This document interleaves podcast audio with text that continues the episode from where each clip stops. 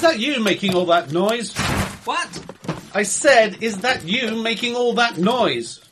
Yes, obviously it's me. Who else would it be? No one else lives here. Well, yes, it's a rhetorical question. What I actually meant was shut the bloody hell up. I can't. I'm looking for something. What could possibly be so important that you've got to disturb my afternoon nap? Afternoon nap? Do you mean afternoon stupor? How many cans of 4X have you drunk? How very dare you! You think all I do is drink, fall over, and pass out? I'll have you know I've been working very hard to get the pub back up and running. So what have you been doing to help, hmm? Besides, it was Brewdog. I wouldn't touch Forex with a barge pole, and you know it. Actually, I am helping. I'm trying to find that bag of jewels we liberated Stole? from the devil. You remember when we went to hell and I got us out of there with my fantastic fiddling skills? Okay, so it's this way round, yeah? Simon, Relax. Whoops. Hang on, I had the bow the wrong way round. uh, listen, if you mess this up, I will stick that fiddle where even a hospital will struggle to remove it. Relax. It'll be fine.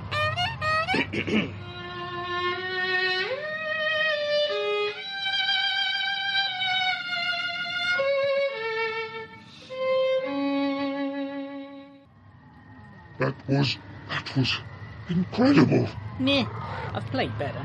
Well, you learn something new every day. I never knew you had a talent. Any talents. At all. I like to keep a few things back. Yeah, way back. Way, way back. Very well. You have bested me, and never let it be said that I am not a demon of his world. Take my fiddle and be gone to the land of mortals. But mark my words, I will see you both again. That's not how I remember it. Really? And how do you remember it? Well, I remember you pushing me into hell to save your own sorry skin. No, it's no good.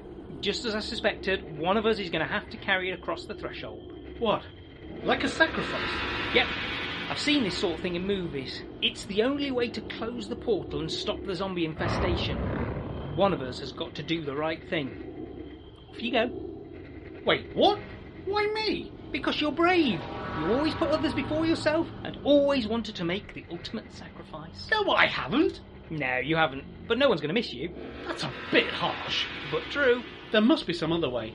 there isn't. Get moving. But time waits for nobody. But they say that time's a healer, but it's a wasting.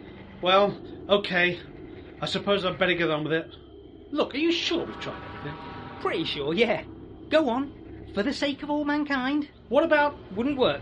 Go on. Onwards to the other world. Okay. Here I go. Tell my wife I love her. She's never going to believe that. Oh, oh yeah. Uh, then tell her it's been fun. okay, okay. Say I said hi.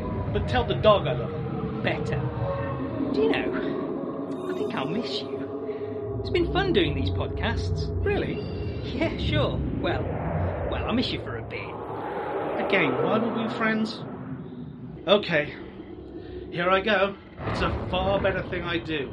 A far better resting Oh, place. get on with it. Here. Hey, what?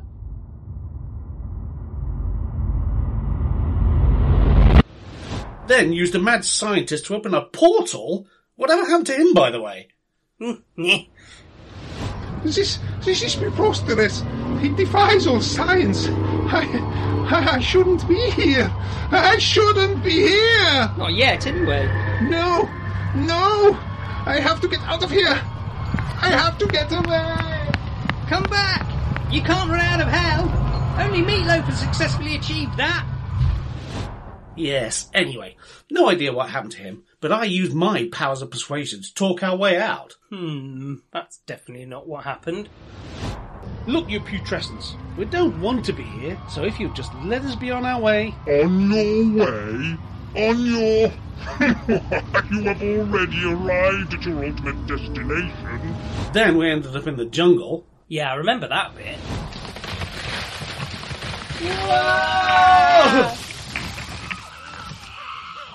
Where are we? We're not in Derby anymore. Oh, well, where are we then? Not sure. The only thing I'm 100% positive on is that we're up a tree. Oh, okay. Wow, we're back. We beat Satan. You rescued me from the clutches of hell. Hey, the fiddle's gone. He didn't let me keep it. He cheated. Well, he is the devil, but I can't believe you came for me. Did you really miss me that much? Mm, this is not the word I'm thinking of. Friendship. That's the word you're trying to think of. We have an enduring friendship. Yeah. And it seems I'll be enduring your friendship for a long time to come. Hang on a minute. Where the hell has he landed us? All I can see from this treetop is jungle for hundreds of miles in any direction. I have no idea, but it's not Derby. Unless it's the Arboretum. I'm pretty sure the council couldn't afford anything this big. It's not an arboretum, it's a bloody jungle. We could be halfway around the planet. Well, we won't have a problem getting home. Look what I swiped from the devil's treasure room while you were plucking about. Oh, My god, there must be millions of pounds worth of jewels there. Yep, and as soon as we get down from this tree, we can live like kings. Do you think there are lions? No, lions only roam the plains. Oh, I didn't even know they could fly. Well, well, what lives in the jungle then? I think we're about to find out. Yep, but wherever we go, we'll go together. Yeah. Suppose there is a downside to everything. Come on. Where are we going? But what I want to know is, where did we put those jewels? What do you want them for anyway? I want to sell them to pay for the repairs to the pub after it burned down. That worked better than I thought. I thought there would at least be a. Cripes! The flames from that thing started a fire. Where's the extinguisher? Ah, here it is. It's it's empty. What the? What's this label? Gary's beer chiller. Typical. Wow, this is really taking hold. Who would have thought a cellar full of alcohol would be so flammable? I'd better get out of here. Oh, it's going up a treat. Hmm. On the plus side, all the zombies seem to have fallen lifeless to the floor. Well, more lifeless, that is. Oi, was this your pub? What do you mean, was? I've never seen a fire spread so quickly. It's really taken hold. There'll be nothing left in moments. Was there anybody in there? No. No one in there. No one in there. Oh yeah, hadn't thought of that. That would be kind of useful. Right. So don't just stand there swaying like a badly constructed water feature. Help me find them. Well, where did you see them last? Sort of a question's that. If I could remember that, I'd go there and look first, wouldn't I? True, they are always in the last place you look for them. Of course they are. Why would you keep looking after you've found them? All right, all right, calm down. Right, I know. Let's retrace the events after we ended up in the jungle. Maybe that will jog our memory. Hmm. That's not actually a terrible idea. Okay. So we ended up in the jungle.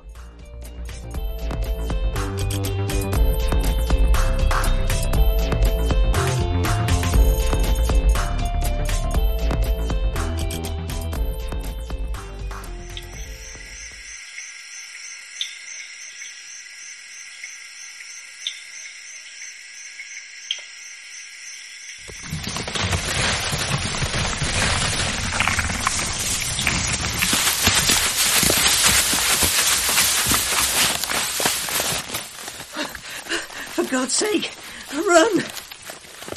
I can't. I can't run anymore. Please, please, can we stop? How, how we stop? There's a village full of poison, dart-wielding natives chasing us. You want to stop? Yes. Just, just for a bit. Ah, All right, maybe we could have a little picnic while we're at it. That would be great. Yeah. Will there be sandwiches? Yeah, and, and a lovely red and white checked blanket. Some cloudy lemonade, maybe? No, don't be stupid. I wasn't being serious. No sandwiches then. No, there won't be sandwiches. Good. I hate sandwiches. Blimey, they're shooting stuff at us now. Run faster. Jack! Jack! Start the engine! Get it up! Jack! Start the engine! Start the engine, Jack! For a blur. Quick, into the water. Swim to the plane. Help! Can't swim! The water's only a foot deep. Oh yeah, Quick, into the plane. there's only one other seat. We'll share. You get in first, you're more cushion.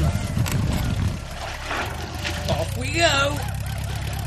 There's a packed lunch in this plane, Jack! Oh, that's just my croque monsieur. A croc? Looks like a sandwich to me. It is ham and cheese. I hate ham and cheese, Jack. I hate it. Will you calm down from your sandwich-related breakdown? How did you know this plane would be here, and how did you know his name was Jack? I didn't. I just saw the plane and shouted the first name that came to mind. He seems to be an amenable kind of guy, though. He didn't start the engine, and he hasn't thrown us out yet. Yeah, bit of luck, really. We never usually get a break. How on earth did we get into this mess? Well, if you cash your mind back five hours, Five hours earlier.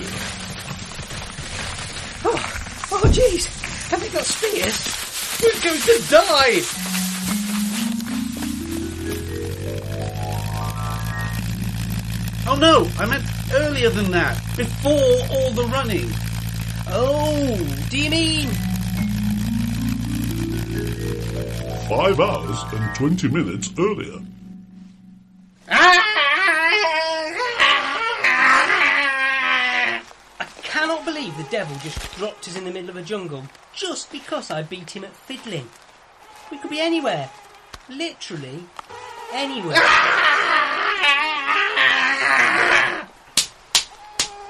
what are you screaming about? There's insects everywhere. Of course there are. It's a jungle. I hate insects, nasty, creepy, crawly things. In fact, I hate everything to do with jungles. I swore I'd never set foot in a jungle again. Again? When have you ever been in a jungle? Are there a lot of jungles in Nottingham then? No, don't be ridiculous. I have the jungle in my blood. My father was brought up by lions, you know. Really?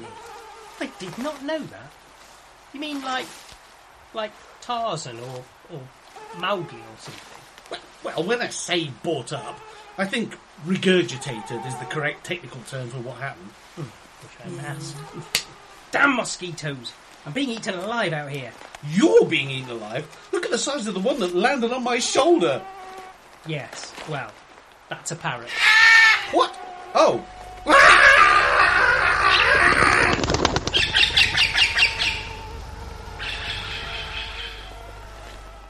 Gary, Gary, just, just, just come here. What?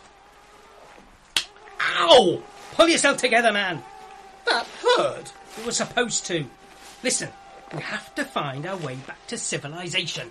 If you mean back to Derby, then I think you're using the word civilization incorrectly. And I wasn't crying. I have something in my eye. You'll have something upside your head if you don't calm down. You know what I mean. We need to get out of this jungle. Oh, okay. In that case, it's this way. What? Why that way?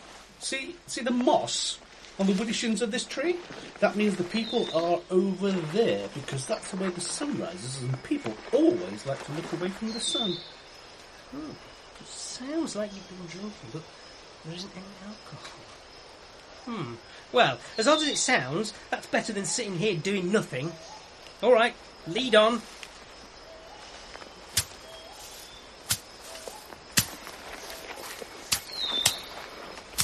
This place is so.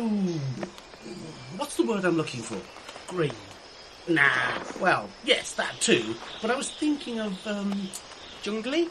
jungly. Yeah, that's the word. Jungly. Whoa, whoa, whoa! What's this? Let me see. I'm an expert on ancient history. Really? Okay then, Howard Carter. What is it? Well, judging by the crenulated roof and look, see the pillars along the front, down there, the base. Mm-hmm. Based on the general weathering, I would say that yes, I'm almost certain that it's a ruined temple. Ooh, can we look inside? What? No. Why? There might be a cafe. We could get coffee and a cake. Yeah, doubtful. I would say it's probably too covered in vines and too fallen over to have a cafe. And before you ask, no, I don't think it'll have a gift shop. Aw, shame. You know how I love exploring and looking for treasure? Remember when I found all those Roman coins with my metal detector? Pity the authorities wouldn't let me keep them, though. Well, we were in the National History Museum at the time. It still counts. It shows our nose for where treasure is kept. Yeah, in museums, in glass cases. We're not going in. We need to find a way home. But I also need the toilet. Go behind a tree. There isn't going to be a public loo in there. I'm not going out there. You saw the size of that mosquito. Parrot. You don't know what might be lurking out there. All right, if you must, but don't take too long. Don't touch anything you aren't supposed to, and remember to wash your hands afterwards.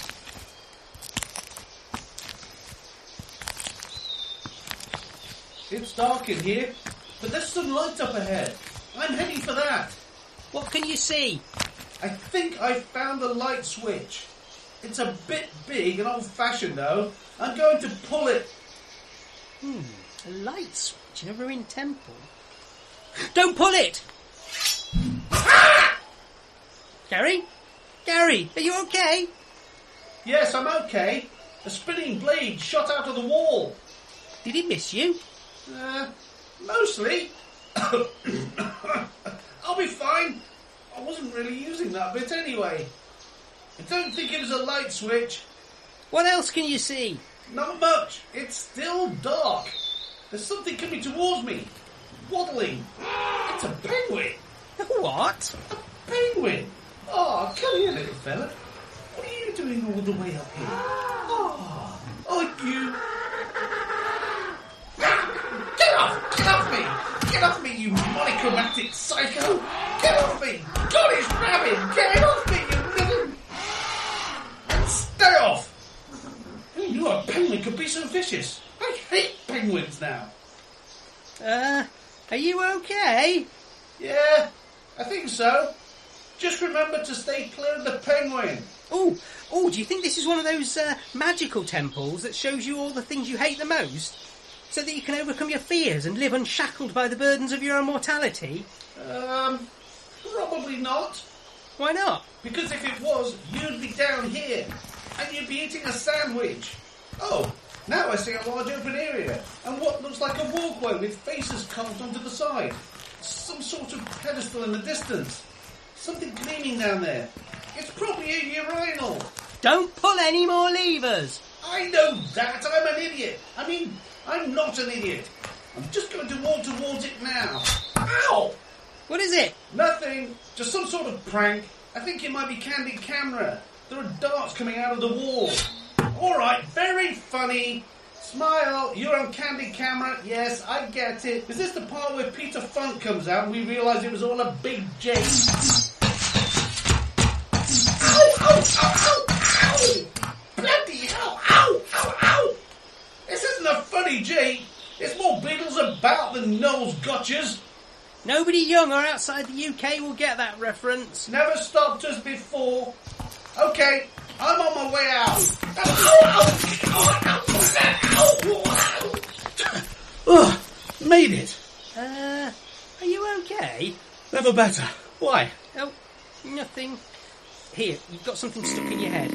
Ow! What, what's that you've picked up? Oh, I don't know. Some sort of uh, fluke thing. How disappointing. Probably worthless.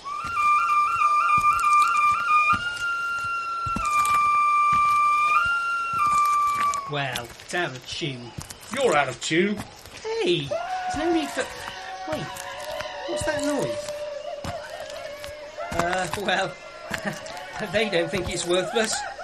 Run! We're ahead of you. Oh, jeez! Have they got spears? We're going to die. And that's how we came to be here. I mean, I, I was there. Why are you telling me this? I thought you might have forgotten. Hardly. So, while we fly off to wherever we're going, Jack, where are we going? My name is not Jack, and we are flying to Primavera. Oh, good. I like a nice soft cheese. as I was saying, while we fly and we've got some time to kill, why don't we do a podcast? Jack, how many parachutes have you got?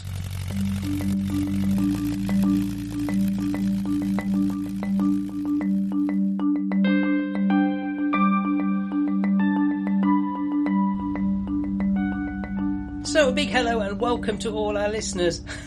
all our listeners. I know, you always say that, I do not say you? that, don't like I? we've got a lot of listeners. Yeah, welcome to the Revelation Station podcast.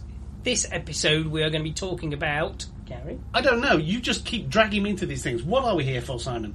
Well, we're going to be talking today about Peter Gabriel's third album, sometimes known as Melt. Melting. Melt, which is incidentally what we are doing today because it's so hot in this jungle. Yes, once again, Simon's making me do a podcast in excessive heat. Mm, well, not much choice really because we're in the jungle. Obviously, we are. As uh, all our listeners are quite clearly aware, we Yes. are definitely, definitely in a jungle. we are. It's a bit dangerous. We're here to talk about Peter Gabriel's third studio album. Peter Gabriel's third studio album. Shall we crack straight into this business with some interesting facts? Just the facts, ma'am. So, here's the first fact I've got for you. This album was released on the 30th of May 1980. It was recorded in summer and autumn of 1979 in Bath, Peter Gabriel's home Didn't you studio, know that? and in London. Good. It became Peter's first number one album in the UK. It stayed at number one for two whole weeks. Got to number 22 in the USA Billboard charts. That's not bad, considering that, you know off the back of Genesis, Hmm. where he's where he's currently working. Because this is just you know it's not many years after he left Genesis. Well, no, it's it's five years. Yeah, so I mean, and the two previous albums weren't massive hits No. around the world, were they? Not even in, in the UK or Europe, No. where Genesis have you know had usually big crowds Mhm. at gigs and stuff. So that's where his, his support is, and now he's in the states, and he's basically cracking the states there. Well, exactly, and it's even more impressive because Peter's American record label Atlantic refused to release the album over there. yes, I know. I've, I've read about this. Yes, it was an executive called John Kolodner Mm-hmm. who got to hear the demo tapes and went back to Atlantic and went, "Yeah, this is not going to be sellable. Yeah. We need to drop him." There's an interesting bit in Without Frontiers, which is the authorised Peter biography, in which Gail Colson, Peter's manager at the time, said that John Kalodner didn't like the demos or the toilet facilities at the recording studio, and so he went back to Amit Ertegun, the head of Atlantic Records, and said, "We know this is not an album we should release." Hmm. Funny thing about that is, it was then picked up by Mercury, who then released it. Massive, massive hit. Mm-hmm. Yeah. And Kolodner then went on to I can't remember which which uh, music's Geffen, so was it Geffen? David Geffen knew Peter Gabriel um, and uh, was set up his own record company, Geffen Records, and signed Peter's fourth album basically. Then bought the rights to re-release Peter Gabriel three, and John Kolodner worked for Geffen. So yeah, so John Kolodner basically said we shouldn't release it. Gail Colson, Peter's manager, took the finished album to Atlantic and played it for Amit Ertegun and the other head of Atlantic Records, whose name I forget.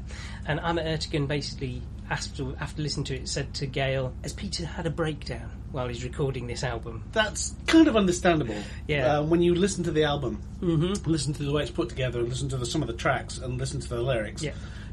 Because I know we're going to come on to this eventually anyway, but this album is kind of looking at the human psyche on, Mm. is. on many levels. Yes. Uh, it's not just it's not just a collection of stories, which you sometimes get on an album. Different tracks on here are exploring different aspects Hmm. of mentality and, and society and people's relation to society and society's relation to people. Yeah. That- all of that is covered on this album, so you can understand why somebody would going, uh, "This is a bit of a deep dive. Are Yeah. you sure you want to do this? We kind of want a pop record." Yeah, exactly. And they just declined.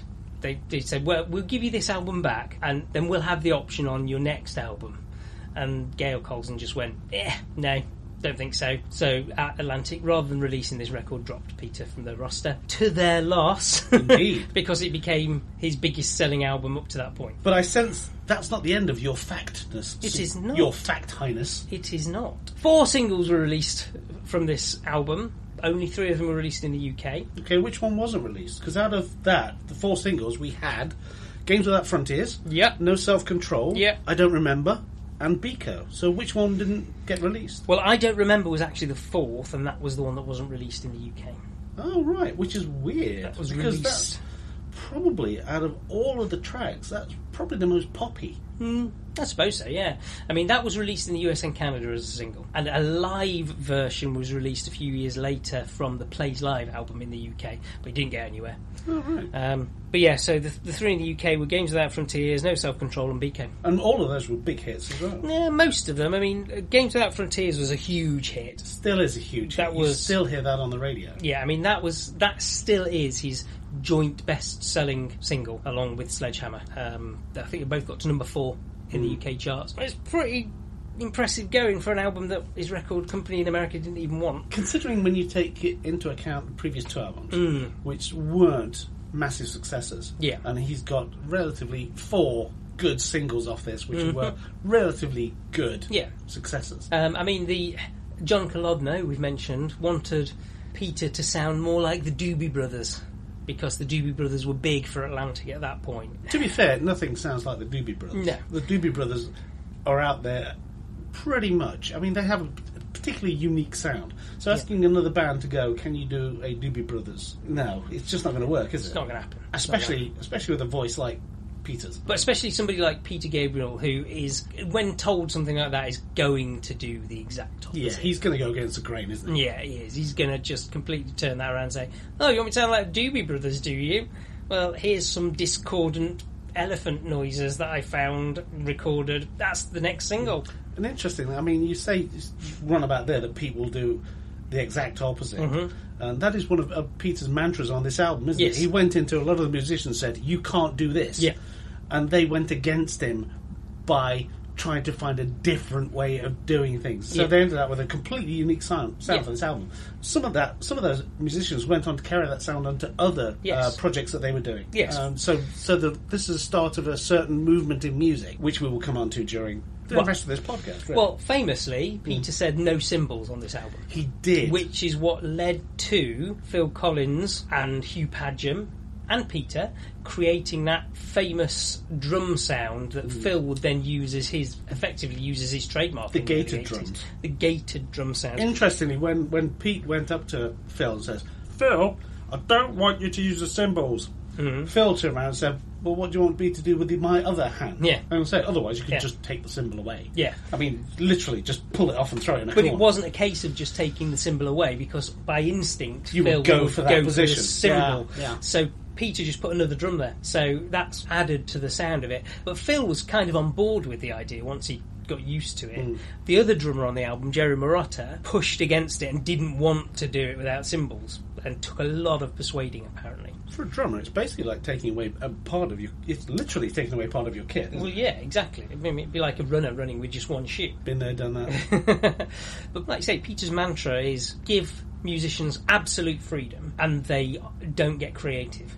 Whereas if you restrict them and tell them they can't do something and they can't do this and they definitely can't do this, they try and find ways around it and become more creative in the process. And he, he's done that quite a lot throughout his career. So talking about drums, um, the way Peter wrote this album changed significantly from his previous two albums. He basically he got hold of a little drum machine uh, which is called a Pyre, which was very cheap at the time, about sixty quid. Even then, that was cheap for a drum machine.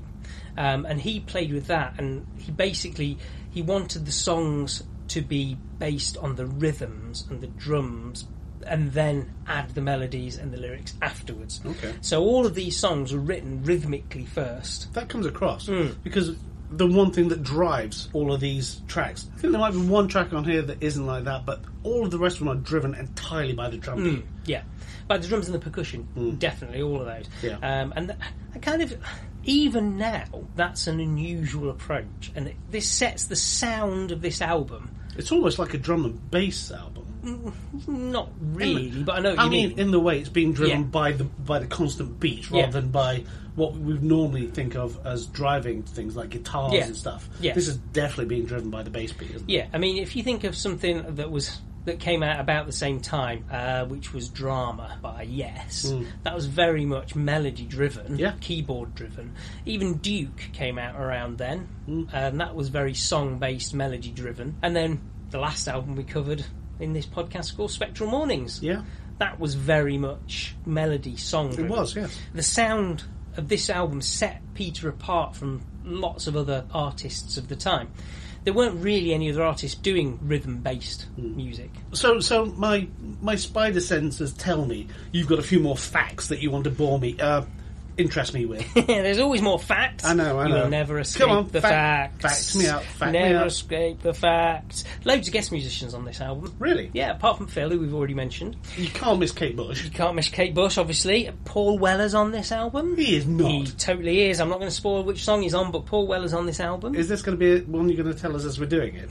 Paul Weller's on this. Mm-hmm. Yeah. Is that how you're going to do it? yeah, so I'm going to do it. Cool. Robert Fripp did a few guitar bits on did, this, didn't he? Yeah. Um, and then you've got Dave Gregory, who was at the time in XTC, um, and is most recently been known for being in Big Big Train. As Midgeur would say, this means nothing to me. You don't know who XTC are? Vaguely, Making vaguely. plans for Nigel. Sergeant Rock's going to help me. Uh, Is he? Yeah. Oh Good. man, you you need to get some musical education. XTC. I thought that's why we were doing this podcast. yeah. Well, maybe we should do XTC. Don't you make next. me listen to XTC. They're great, XTC. Oh, but XTC being a kind of post-punk this band. was the time, wasn't it? Eighties, But early you know, eighties. it's you know Dave Gregory and Paul Weller being on this album shows what high regard Peter was held by the punk, not necessarily punk, but the new wave guys. Yeah, cause, because Can you imagine Paul Weller being asked to be on Genesis's album or Steve Hackett's album? He would have laughed them out of the room. they probably would have. He Actually, laughed him out of the room. But Peter Gabriel comes in and says, "Oh, do you want to come and play some guitar for me, Paul?" And Paul's like, "Do I?" yeah. I mean, Dave Gregory was a big Genesis fan anyway. Who's Dave Gregory? Guy out of XTC. Oh He yeah. also was in Big Big Train until a couple of years ago. He was the guitarist in Big Big Train. He's worked with loads of people: Steve Hogarth, uh, Big Big Train, uh, uh, some other people. I think he might have been in the Porcupine Tree as well, but I'm not sure. I might be Somebody getting get him out? confused. Yeah. Uh, anyway, so there's lots lots of guests on this, and some of them are surprising. Um, it was produced by Steve Lillywhite and Hugh Padgham, who just produced XTC's Drums and Wire album, which was their breakthrough album. Okay. That was their third album. Um, so they were quite a young team, although Hugh Padgham had worked with ELP and Gentle Giant as an engineer in the 70s. Now I know those bands. Yes, it's because you're old and you're a dinosaur. Because I've got all their albums. Yes. Hugh Padgham, of course, famously went on to produce Face Value for Phil Collins. He Wow. worked a couple of times with Phil Collins. How uninteresting. you know how much I like Face Value. I do know how much you like that. Mm-hmm. Steve Lillywhite, most famous for working with you 2 and Steve Lillywhite was al- also married to Kirsty McCall. Come on, Loads, I mate. can, I can sense you've got more Loads. facts. Keep going, keep going. Loads. This is the first album that Peter used a Fairlight synthesizer on. Not the Fairlight synthesizer. Yes, which was very, very big in the 80s. what, like six foot long? Yeah, probably. Okay. Um, but it was the first sampler that could be commercially available. Um, Peter liked it so much, he offered to do the UK distribution and set up a company to distribute them in the UK. He must have made a fortune because He they were must have done. everywhere at that Yeah. time. I think it's him and his brother-in-law set up a company, and they must have raked it in after that. Genius. Yeah. Because every band ever at that time Yeah. had a sampler. Yeah. You couldn't get out. You could. There was every album going was using them. Yep, exactly. So he's quids in. Some of the tracks on this album debuted in the 1979 tour. He played a few rough versions of those on there. One of them is I Don't Remember, which um, actually got its first ever broadcast on Radio 1 because they broadcast a Peter's set from the Reading Festival in 1979. Wow. And I think I even might have a bootleg copy of that, in which case, here's a clip of I Don't Remember from 1979 Reading Festival.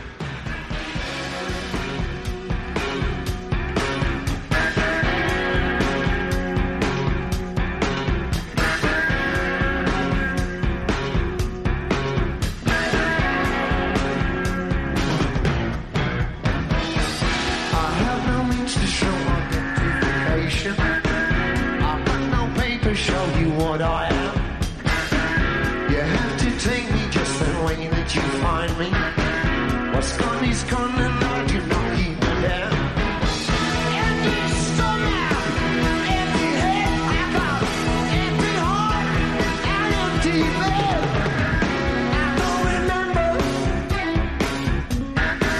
I don't remember.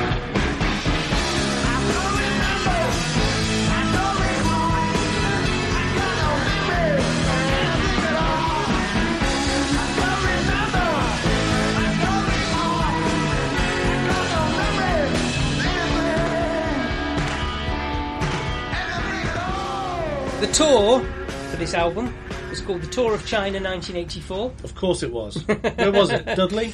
Yeah, well, it started in Essex. Of course it did. I wasn't far out there. started in Exeter University, sorry, not Essex. Um, it was called he called it the Tour of China 1984 because everybody at the time was obsessed with trying to tour China. Um, this was just after Jean-Michel Jarre had done I was his literally tour. just thinking yeah. that. Um, why he called it the Tour of China 1984, I think, is just a little bit of a joke. Must have been confusing with the t-shirts. Yeah, well, yeah. Tour of China. Yeah. Date one, Dudley. Date two, Birmingham. Date three, Leicester. But the um, the tour booklet was apparently fashioned after Chairman Mao's Little Red Book. That's genius. That is genius. yeah. So it's designed for that. Um, it didn't actually go to China. That's kind of sad. it started, like I say, it started next year. Went around the UK and the USA. Um, it ended up in Europe, in France, in October 1980. wow. So you say it was in France. Did he do the whole of Europe or just France? Yeah, most of Europe he did. So Hmm. Germany, S- Sweden. Where else is there in France? In Europe, I don't really know. You're not, not very well travelled. No wonder you were Brexiteer. No wonder Helsinki. you've got the badge on saying I'm, I'm a not- Brexiteer. I'd just like to put the record straight, listeners. I'm not a Brexiteer. You're a mouseketeer. I'm a, might be a mouseketeer. I, I was firmly for the UK staying in Europe. Hmm. Anyway, um, the tour, the band for the tour, all dressed in the same sort of jumpsuits as a nod to Chairman Mao's.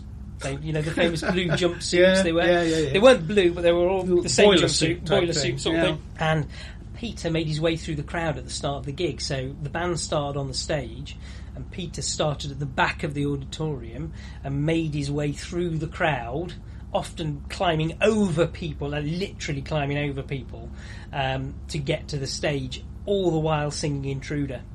That could that could be interesting and risky depending on the crowd. Yes, exactly. So that was quite. I've been some. I've been. I've been to a lot of gigs, and there are some gigs you wouldn't. I didn't even want to be in the crowd. Well, I seem to remember going to see Fish years ago uh, on his first tour. Oh, not an aquarium. in Nottingham. Um, yeah, we're going to see some fish. they start off in a tank. It was boring. But I'm going to see, see the singer Fish in Nottingham on his first tour or, or his second tour. Um, and I seem to remember he started at the back of the auditorium and made his way through. But it was uh, that was at uh, Nottingham Royal Centre, so everybody was seated. Ah. So he just came down the down the aisles. so it and onto the wasn't stage. Nottingham Rock City. Where, No, it wasn't Rock City. No, because you can't even get to the stage once the band starts. No, exactly. So uh, he did that. I'm sure I remember him doing that. Interesting way of doing it, but like you say, a bit dangerous. Hmm. But apparently, uh, one of somebody described him uh, Peter as being like Gollum clambering over the crowd at the start of the gig to get to. the I could stage. imagine Hmm. because that would fit in well with the tune. Yes, and it also harks back, well, harks forward, I suppose, to later on where Peter would famously do his lying back and letting the crowd carry him across them. Again, also a risky manoeuvre. Risky manoeuvre, yeah. Especially if you're not popular. Yeah. I've seen several. Well, if you go onto YouTube, you can see lots of lovely videos of people diving into crowds and the crowd partying under. them. Well, if you remember, way back, Peter, when he was in Genesis, tried that once. Tried leaping into the crowd for them to catch him, and they moved, and he broke his ankle, and now to perform the rest of the tour in a wheelchair. Yeah.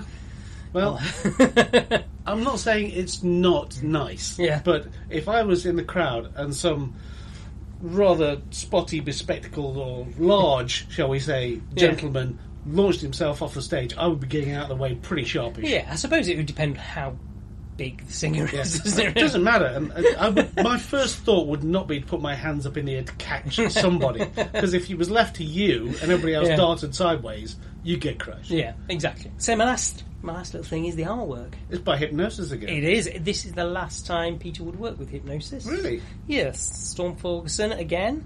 Um, it's created by taking a Polaroid and then distorting the picture before it dries. Right, so, so- manually distorting it. Oh right, okay. Yeah. So it's, it's not generated or anything. It's, Nope. it's literally Yep.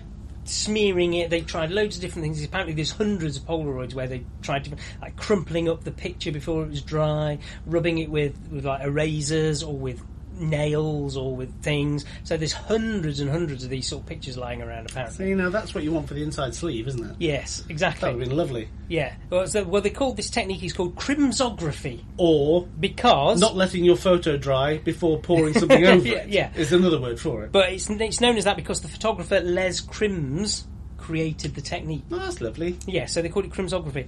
Um, so they're what So, they so his kids go, Dad, what are you famous for? and he goes, really runny photographs. yeah runny pictures, runny eggs. It's not something really to hand down to your children, is it? No. But I'm sure he's very proud of his work. Yes, And to be fair, it's a great album cover. it is a fantastic album cover. Not as good as being abducted in the back of a car. No, true, that's true. That was that was a great cover. Silver shiny eyes. Yeah.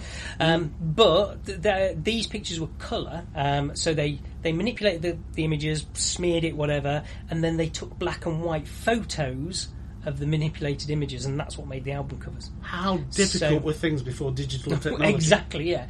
So This they is um, old school. so yeah, so a lot of the single releases were colour photos because they just used the colour versions of, of those things. But the album, obviously, To be fair, this looks absolutely stunning, black and white. It does. It's a really striking image. It's, It is. It's, it's one of those images that fits the music on the album because we'll go into this, I'm sure, in a little bit when we start talking about the actual tracks. But the themes of the album are really quite. It's not only that, but I think it has a it has a Batman reference. Does it? Just follow me on this, Mm. and I know you don't like following me, um, but it's like that whole Two Face thing, isn't it? Mm. Yeah. Mm. and that that really blends in with this album because we're seeing two different sides of some arguments or some people. Yeah. you know, and it, it kind of has that almost Batman Two Face thing where Yeah. you've got two different identities arguing a point on a track, which we sometimes see in this Yeah, album. yeah. But it's it, for me, it's it's kind of with the first time you see it, it's quite unsettling and almost disturbing, but not But then that- horrific. again, that fits in well with this album. Exactly, that fits with the themes of the Not just the lyrics on this theme, album. Hmm. but the, the way the music sounds on this album. It is. I mean, we're going to go into this as we go on. Yeah. But the music is so discordant in some places, Yeah. and it's harsh, and it's almost industrial Yeah. in its sound, um, which is completely unlike a lot of the stuff he's done before. Yeah, all sins. In, indeed, and I think this is. I mean, we, we're going to come on to this later when we talk about the album, what we think of it. But this album is really where Peter found his feet. I mean, Hmm. Yes, definitely. the, the previous two albums, he was very experimental. He Yeah. Mm. was doing a lot of different stuff, and that came across in the albums. They were Yeah. very mixed. But you say experimental, but the songs on the first two albums were a lot more straightforward songs. Yes, but but there was lots of different. But there were themes. lots of different types of song. Yes. But but the songs themselves weren't experimental. He was just playing with lots of different styles.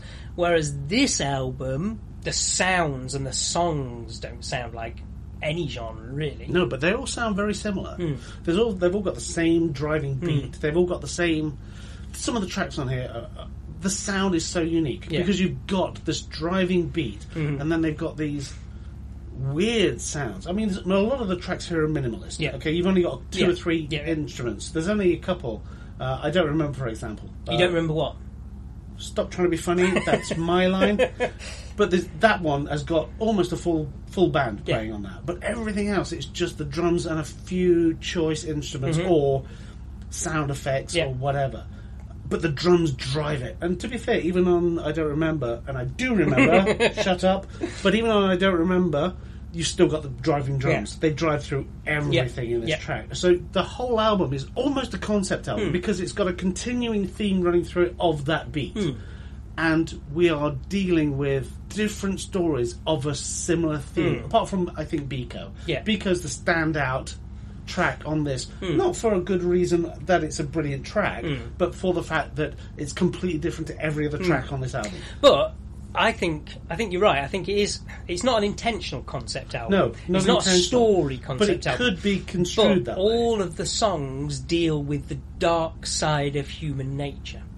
Even Biko. I, I disagree in the fact that you say You- even Hmm. you, Biko. disagree. You disagree with me for anything. I anyway, do. so- I, I live to disagree with you. it, it brings a little little flutter of joy into my heart. Yeah. No, I disagree with you on Biko because the rest of these tracks on here are subtle looks into different sides of Hmm. human psyche.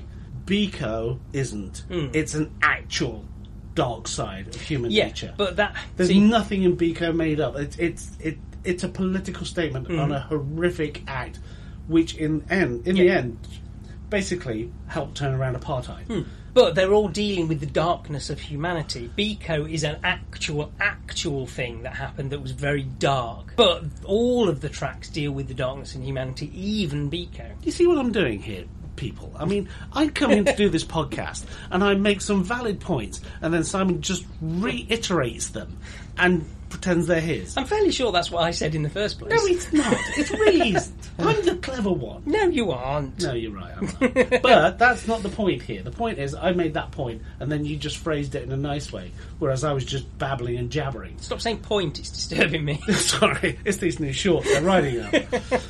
anyway, the But point yes. is, and I've said point again. Stop saying point. Why am I saying point? What you? God, I feel like Pinky in the Brain. I'm not saying point anymore. I was going to say the point is, but but that's not.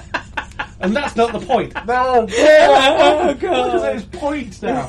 Anyway, This is pointless. moving on extraordinarily swiftly. Yes. Say something else. Please, because I'm just going to say point. So we're agreed it covers the dark side of humanity, but we're not going to go into that too God for much. that. Right, yes, that's Not gonna exactly... get too much, but- no, but because yes. we'll get onto that when we get to the track. But conceptually, this works as a whole album. Yeah. But we'll talk about it later when we get to the end. yeah. That's all the facts I've got. Uh, I haven't got any other facts that are really interesting. No. In fact, I've never said anything. I mean, really you've got interesting. pretty much the same band from on this album as from the last two albums. Um, with Tony Levin only appears on a couple of tracks on bass because he was busy with other projects at the time, which I think I don't know if definite might have been King Crimson getting back together. So you've got another bassist on here called John Giblin on most tracks. You've got Joe Marotta as mentioned on drums and percussion, along with Morris Pert, I think, doing some percussion. Dick Morrissey playing some saxophone, Phil Collins playing some drums on some tracks. Robert Flip, Fripp playing a bit of guitar, um, Dave Gregory playing guitar as well, Paul Who? Weller, Dave Gregory, um, and then the most of the guitar on here is David Rhodes, Okay. uh, who Who worked, We know. from Yeah. Past. Yeah. who's worked with Peter for quite a bit, worked on this album, his next album, um, but it's pretty much the same band again. There is one thing you could probably clear up for me. Yes, I was looking into this this album, doing some homework. Mm-hmm. Yes. I know that's going to For a shock change. you. I know, right? Anyway, the one the one instrument on this album that stands out is the glockenspiel. yes, it's a xylophone actually. Is it a xylophone? Thank you. That was part A of my question. Mm-hmm. Part B is I can't find anywhere that says apart from everybody said percussion. Mm. What is actually a xylophone, or was it a synthesized xylophone? No, it was a real xylophone. Okay, because I just looked and I couldn't find anybody responsible for the xylophone. Yeah, I'm fairly sure it was Morris Pert. I was starting to think, is this another sampled instrument that they're using on it? Okay, so is that all the facts? That's all the facts we've got for now. Let's dive straight into the tracks with the first one, Intruder.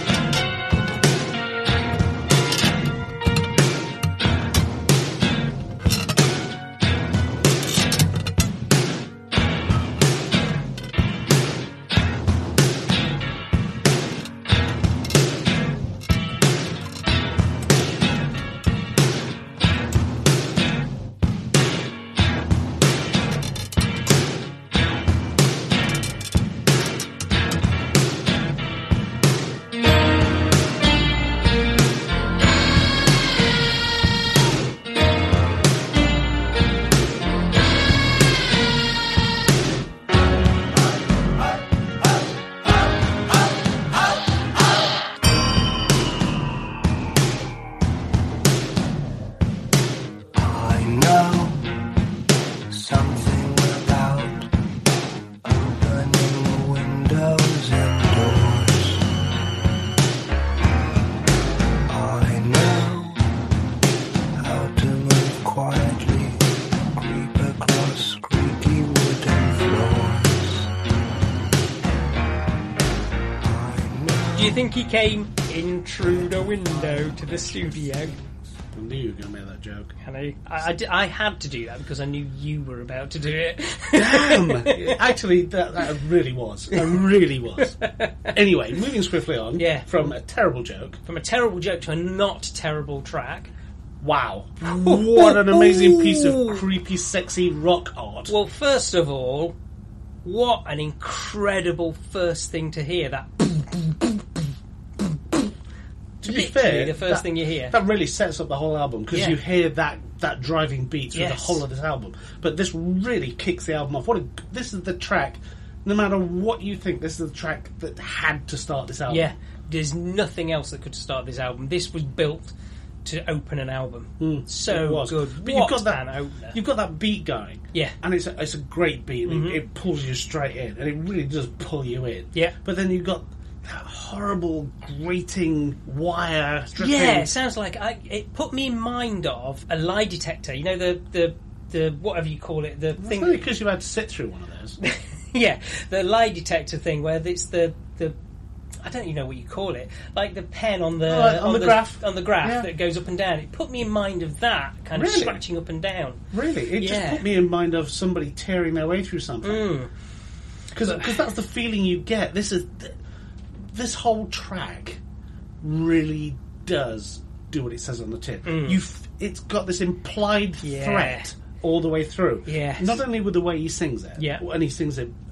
Well, whispers it Yeah. beautifully, and it's creepy as hell. Yeah. Uh, but then you've got these weird, discordant, and I'm using that word a lot because that's a great way to describe what's going on here Hmm. Yeah. because nothing's tuned, nothing's melodic. Hmm. It's all designed to be grating on your nerves, Yeah. which is what you would feel when you're in that situation. You're uptight, you're anxious, your nerves are grating, and he's put that into music, Mm-hmm. Yeah. and it's brilliant. Yes, it just it oozes menace. This whole track, everything about it, just is menace. It does, And but it's, s- it doesn't say menace. No. Mm. I mean his, his lyrics are about creeping through people's house and the thrill he gets out of it, but the menace is unspoken, but it comes through in the music. Yes. It's that almost heartbeat yeah, Um, you've got that going on, and then this grating and shredding going on. Yeah. and it's it's like you can.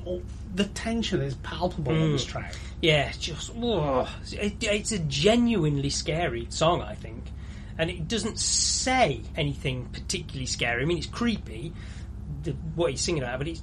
I think it's just genuinely s- one of the scariest pieces of music I've ever It heard. is. And the weirdest thing about this is that really wonderful xylophone solo. Yeah, I didn't. I never thought I would say that sentence in my entire life. But it- xylophone solo. But that's the xylophone's all over this album. Yeah. Mm. Who said you know we're going to do a rock album? Hey, we're going to use a xylophone. People are going, are you mental? Yeah. Why don't you use some, some sort of tambourine as well? Like, uh, whatever. It's it works beautifully, and I Yeah. don't understand why because it doesn't fit in with this track. Because you've got the heavy beat, you've Yeah. got this grating shredding noise, Peter whispering. And then this wonderful glockenspiel, or xylophone, Yeah. or what have you. Some sort of bangy thing. I'm, I don't know instruments, but you've got this bangy thing, Yeah. and it sounds beautiful. But I don't quite know what it's supposed to do in this track. But it works. Oh, though. yeah, it does work. adds a- a- But there are there are certain tracks on here with the music, and we'll come to these in a bit. Where the music you can almost feel is playing flip, si- flip sides of psychology. So you know you've got a tune and a drum beat, and Hmm. Yeah. they're both saying a Yeah. different thing. On this, it's there, but I don't I don't know what it's trying to Hmm. say apart from driving a melody.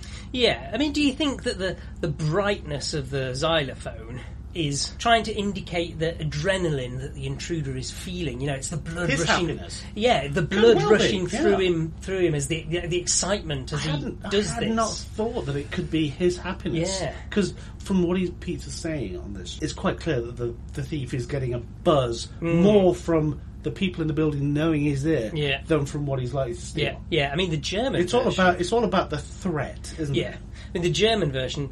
We'll probably have a bonus episode about the German version of this album, but the German version is very much more explicit in the um, the thrill, shall we say, that he's getting. From Is it? being in, Okay. In being the intruder, I won't go any more into that because uh, yeah, It's graphic. Eh, no, it's just more not explicit, but it's more obvious. It's overt. It, whereas this is hinted at. That's the- it's whereas the German language. the The German German- translation, yeah. because the Ger- the lyrics on the German version are not direct word for word translations. It's very They're hard to do also- a direct word for well, word it wouldn't make translation. sense. No. So they've been translated by somebody who speaks German, German speaker. always great when to- you're trying to translate something into German. Get somebody who knows German. No, somebody who naturally speaks German to Uh, translate it. same thing. Yeah. I mean, I I assume that if you you naturally speak German, you know German. Well, I'm just guessing. you would think so, Yeah. but it's different to somebody learning German and then just doing a translation of it. Yeah, that's true. Like, like me in school. Yeah, which is what I would have done. Yeah, that's why I got booted out of the country. But yeah, it's this track's phenomenal. And Yeah. What an opening track! This, what a this harks brilliant back sound. Mm. to Genesis and the great opening track scheme of things, Yeah. doesn't it? Yeah, it does. And It's that it's that driving beat Yeah. that just pulls you into this album. Once you've heard this track, you're not turning this album off, Unless you're mad Yeah. or, or actually genuinely scared by it. which is which is quite understandable. Because I mean, the, if you actually sit down and if you've got this, I, I listen to a lot of music with my headphones Hmm. on because my wife can't stand my choices for music. So I l when you've got this with the headphones on, it's so palpable the threat. You know, you listen to this album with headphones on, you get a different experience to listening to it with Yeah, speakers. definitely. Don't listen to it in the dark. Ooh. Trude is happy in the dark. yeah, exactly. Um, but ob- obviously, perfect example of the no symbols. Yeah, I was literally just about thinking Yeah. that because symbols would not work on No, this. definitely not.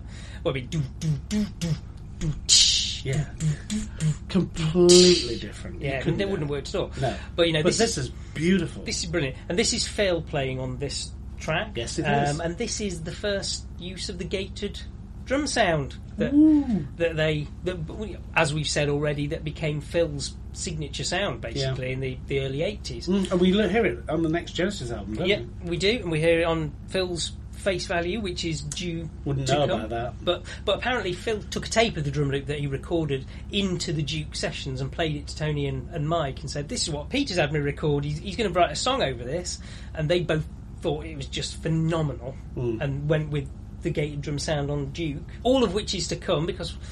I suppose we should explain. We're not covering these albums in release order. No. We're covering them in. We covered all the first solo albums, all the second solo albums, and now we're into the third solo albums. So they'll be slightly out of release date order, but they'll be in the right order for the artists. Are we going to do Mike and the Mechanics at some point? I believe that's our next album. Woohoo! Moving But on. I love this track. I think it is a phenomenally great track. Great opener and genuinely Amazing. scary. Yeah, awesome, and so so different to anything Peter's done before Yeah. with any band. But again, as we said in the in the introduction to this album, Mm. Pete on this album finds his feet. He does, he does. But just think about it. Let's put this into context as well. This is 1980. This is the opening track to Pete's third solo album. In 1970, the opening track to Genesis's second album was "Looking for Someone." Mm-hmm. The difference ten years has made. It's like music moved so fast during the seventies for some artists that there are artists now that are recording things that uh, sound exactly the same as the things they recorded ten years ago. Yeah, And this, you would put them side by side. Is it the same man? Is it the same person? It's just so the different. style of singing has changed massively. Well, exactly. But the, the fact that this is completely drum led yeah. and then looking for someone, as great as that track was, nowhere near the same. Okay. Nothing. So, shall we move on to the next track? Let's move on to the next track. Which is? No self control. I haven't. No.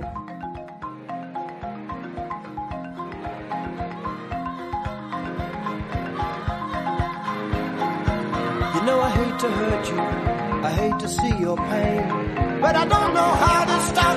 I don't know how to stop. Street after street, night after night, I walk on through the rain. I walk on through the rain. I don't know how to stop. I don't know how to stop. No, I don't know how to stop. I don't know how to stop. Hey, I don't know how to stop. I don't know how to stop. So that was no self control. No self control indeed. Again, kind of like a lot of Genesis albums that have gone before. Second track, completely different. Yeah, but it is completely different change of music style, etc. But it's still very unsettling. Mm, Oh yeah, and still driven by a, a beat. Yeah, it, a different style of rhythm, different style of beat, but another one that fits into that, like we said before, the concept of the darker side of, of human nature. I suppose this is this is somebody dealing with mental illness Yes. rather than somebody who's A, a, a, a, intruding. a theme which comes up again and again on this album. yeah, definitely. I mean, it's no wonder I'm Ertigan said, "Has Pete had a breakdown?" Yeah, because you would think that because there's a lot of stuff in on this album where, where you think has he made this up or is this something he's been through personally? Yeah. I mean, we know that Peter spent a bit of time after leaving Genesis trying to find a commune to join. So maybe he did have a bit of a mental break after leaving Genesis. Because Mm. there's a that- lot of things on here which aren't necessarily about psychosis and mental illness Hmm. as such, more about people's difficulties, Yeah. or in some cases, like an intruder, not having difficulty Yeah. expressing yourself. Yes. Yes. So, so this, but this one, this is this is a great ta- track, but again, it's got that underlying feel of menace. Mm. Yeah, it's he's almost like you know he said he's telling you I've got no self control, Mm. almost warning you that. It's subtly aggressive. Isn't it? Yeah, exactly. Passive aggressive. It is. the word we. Well, no, we I don't know would about call- passive. Well, maybe not. Because no. there's, there's an underlying feel, driven by the beat as well. Yeah. That this could change rapidly. There's an aggression under there that's being just kept in But check. the, the way he's performing the lyrics as well, it's all frantic, almost like a panic attack. yes. You know, I've got to get some food. I'm so hungry all the time. Uh, but it's it delivered. You know, Intruder is quite slow, laid back, whispered vocals, Mm. whereas this is very frantic and and you're almost picturing him sort of wr- wriggling his hands and Yeah. shaking and I've got I've got written down on my notes. It almost sounds like someone on the edge of a nervous breakdown. yeah, yes, that's a good good way of putting it. I think definitely, definitely. And the chorus, the chor- it's a rage. This Yeah. chorus. Yeah. I mean, it's it's it's, it's shouted. It's, Yeah. it's a real. Ra- it's almost like he's reached a breaking point and he's screaming. Yeah. The chorus. I love Yes. it. I think it's a very powerful song. Yeah, I mean, and the you know these the this Kate Bush's backing vocals as well on there, which adds to the Beautiful counter melody she does. Mm. yeah. Well, I was going to say this whole the music to this song, like you said before, some of the songs here on this album contrast very bright musical Yeah. with very dark And lyrics. this And is a very bright one, isn't It it? is a very bright. But, the, but the, music. the, again, the theme, Yeah, not. yeah, But no. th- as you were saying about Kate Bush's uh, counter vocals on this, they're almost accusing. Mm. Yeah. As, as he's going, I've, I've got no self control, she's kind of going, You've got no Yeah. self control. Yeah. It's that, it's, it's a counter melody and, a, Yeah. and almost a, a counter point. yeah, wow. Another great use of the xylophone. It's all over this album, Yeah. and it works brilliantly. Yeah, and it's such a shame he's not used it before or since. But then that's what sets this album apart. It's, Yeah. it's classic in the Yeah. fact that it's a ca- it's a it's a guy who's got his act together. Yeah. he's finally found his feet. Yeah. but he's making an album that is so standalone because it's absolutely nothing like he's done before, Mm-hmm. nothing like he'll do again. And he's done the same thing with the musical instruments. Yeah. He won't use this style again. Yeah, exactly. And it's it's the birth of Peter as the artist. and the death at the same time. Yeah. some may say because we'll go on to we're going to see his later albums. Yeah. Hmm. Um, some may say he sells out a little bit in the later albums because they're more possibly. they're more poppy. Yeah. Um, but this is this feels raw and personal. yeah. I mean, this is not Peter the performer anymore. This is Peter the artist. Yes. He's come into his own and now And that's that's the best way of describing this album. It's almost an art album. Hmm. Yeah. Because of the way the s- the sound is used and Yeah. the voice is used and everything. Yeah. And you can say that about any album. You know, Yes. they all do that. But Yeah. this just feels personal. You can feel yeah. that he put all of himself into this. Yeah. So this was the second single released from the album. Great single, tricky Well- one because uh, as much as this is this is a great sound on this album, it's still a discordant sound. It's Mm. Yeah. Mm. still raw. It's still going to grate on your nerves. I mean, we've had so much music since then Yeah. that sounded similar in the fact that it's it's raw and beat. But remember, at the time, we would get more pop music on Yeah. the radio than anything, Yeah. Mm. and this suddenly comes on and it sort of grates on your nerves to a certain extent, both musically. Yeah. Um, you just wonder how this would have been received Well, it's the sort of thing when you've that- got ABBA on one side. But you can imagine it being played on the radio because of- it is a very bright melody, bright musically. It's very nice to listen to. Oh, yeah. Until you start paying attention to the lyrics. It's not just the lyrics though; it's the sound. I Yeah. Hmm. mean, you've got that. As I said, we've got the xylophone going, and it is a lovely melody. But this abrupt stops and starts on this, which don't fit into the standard Hmm. Yeah. pop formula. So you can understand why people listening to it would go, eh, oh, wait, what, why, is it, why, is it stop? why have we suddenly ch- changed tack halfway Yeah. through this, this melody? Yeah. It's it's tr- classic prog rock, but you know, is it a pop song? Yeah, well, is it? Is it radio friendly? I mean, now definitely. Back then, But he, he did get some radio play. One of the things that I found out about this track was it, it got to number 33 in the charts, and the band performed it live on Top of the Pops. wow. Well, I say live, they mimed Oh. Yes. to it because I, that's I what was they going to did. say the other day. Yeah, but they appeared on Top of the Pops performing it. Wow. Uh, Can you? I can't imagine this on Top of the Pops. You know, with the, the dancers. I mean, who, who presented that episode of Top of the Pops, and what did they say about it? So that's this track. Do you want to go into the next track? Great track, love that one. Yeah, I another loved it. great one. Um, a- again, unsettling, but in a completely different way to Intruder. Yeah. What's the next track? Start. I haven't stopped yet.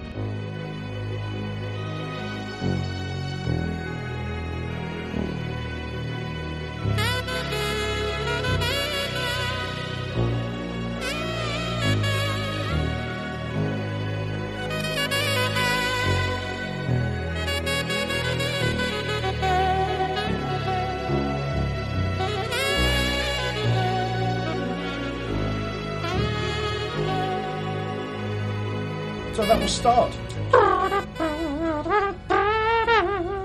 You can do the whole track. Is this a Kenny G moment for you? Some fly by night. Thank you. You're doing the whole moonlight thing. Yeah, yeah. Okay. What do you think of that one? Ah, I quite liked it. To be Bit of honest. musical interlude. That was it, wasn't it? Really? Yeah, that's all it was. Yeah. But every time I remember listening to this on vinyl, I Hmm. always thought this was an intro to the next track. But it's not really, is it? No, it's not. Although on the German version of the album, they do put the two together. So Really? yeah, so there's one less track technically on the German version, but it's Okay. because they've just put these two together. Um, but yeah, it's fairly pleasant. Dick Morrissey playing the um, saxophone there. Does it very well. Mm, he does. Let's say it's a lovely, it is a nice tune, Yeah. but um, short. Yeah, it doesn't do anything other than serve as an introduction to the next track. Which is I don't remember. well, look at your notes.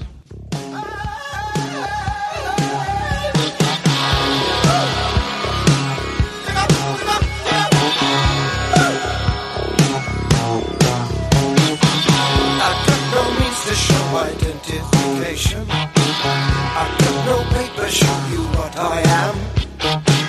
You'll have to take me just the way that you find me.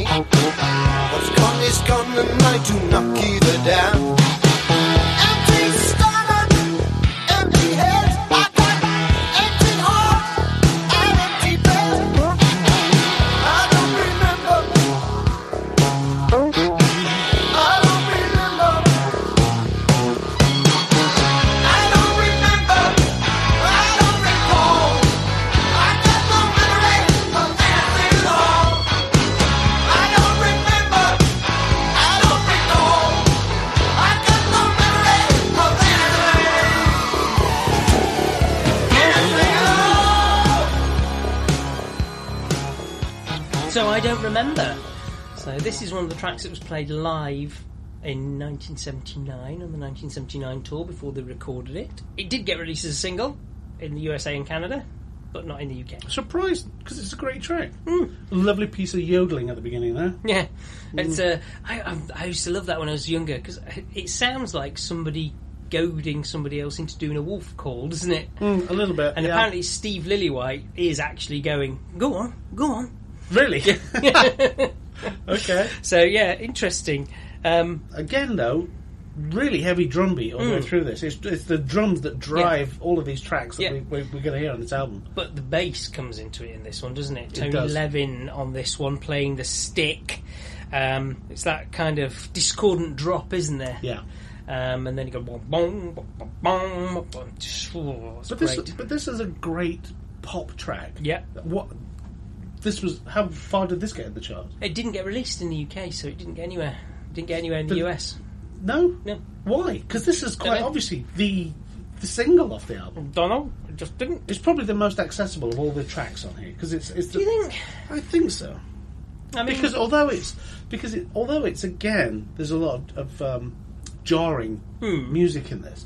It's it's almost punky in its approach. Yeah. Hmm. And at the time this was released, punk was still alive. If if coughing up blood. Yeah. It was alive. Yeah. Um, and you can imagine that this would this would find feet Hmm. in places that maybe some of the other tracks wouldn't. So I'm surprised they did not release this. Possibly. I don't. I don't know. I mean, You don't remember? I don't remember. um, I mean, I'm not. I'm not so sure it would make a good single. Really, it just It's got a great chorus. it has got a great chorus. I suppose. I suppose from that point of view, yeah, it's This particular track has got more instruments on it than all the others put together. Hmm. yeah. And this is this is more of a traditional sort of rock song as well. There's no xylophone on this one, for example. isn't, no. Um, and you've, this is the one that's got Dave Gregory from XDC playing on the guitar, playing on the guitar. Um, and interestingly, this was the first song they recorded for the album as well. Really? Uh, although the version they recorded, Peter didn't really like, so he re-recorded it again. Um, and that version has only just re- been re-released on the Flotsam and Jetsam compilation, which came out in 2019. okay. Uh, I haven't heard that. I thought you had that. album. I don't have Flotsam and Jetsam because you did. it's very expensive and it's download only. Good enough. And I like to have a CD of people like Peter Gabriel that I like. But there you go. Um, I've, got, I've got most of the tracks on it already because I've got most of them are B-sides and things, so I've got almost all of them anyway. Okay. I'll probably get around to buying it, to be honest. Yeah, Eventually. eventually. When you got some spare cash. when we get some more money from this uh, podcast. So it's been nice. So start there. Little palate cleanser, wasn't it? Clean, was. Cleanses your palate and then goes Yeah. back into the darkness again. Back into the darkness and the driving beats. Yeah, of the driving beat. So what's this song about then? Is it about somebody with amnesia or is it about somebody being interrogated? I, th- I always thought this was about somebody being interrogated. Hmm. Yeah, you could read it either way, couldn't you really? But yeah, it's a bit. No, this is this always to me always sounded like somebody searching for an alibi. Well, it's got that whole thing about I've got no means to show identification. No papers tell you what I am. It's almost like somebody, they've been stopped at a border or somewhere and then they get interrogated. But they're, they're fleeing something. 'Cause Yeah, you, maybe. You get that driving beat again. Yeah. That feels like there's there's an underlying haste or Mm. rush that needs to be completed. Yeah, and it gets more and more frantic as well as the, the song goes along. Yeah. Um, it starts to sound more and more panicked and frantic and I don't remember. The other thing about this, of course, um, Pete's vocals on this are outstanding. Mm, yeah. I mean, he, he's it's this is I think of all the tracks we'll hear on this, this is probably the most iconic of Peter's vocals. Mm. Yeah. they're really strong, and it's the use of his voice. You know, there's lots of grunts, Yeah. and high high notes and low notes and or what's called singing, Yeah. Um, but but it, it just whenever I listen to this album, this is the one track that I Mm. remember most for the vocals. Yeah, and it's those sort of screams almost like. like Like he's being tortured. But they're fuzz. No, they, they're Yeah, it's through a fuzz box. Through, right, through a but, fuzz box, so yeah. it sounds even worse. Yeah. Than if he was just doing it. It sounds. Yeah, It's a good one. I'm not sure what it's trying to say, it is a good one. but yeah, the fr- it it as we we're saying, it does sound like somebody being interrogated under duress, shall Hmm. we say? Um, but somebody who has definitely got something to hide. Well, I don't know. I d- Is it somebody who's got something uh, to hide, or is it just somebody who? We're going to talk about Biko in a bit, but obviously Biko was taken and tortured and beaten before he died. Is this that's what's what's happening to this guy here? He's you know he's actually he's innocent, but he's been picked up by some authoritarian regime and is being beaten and tortured.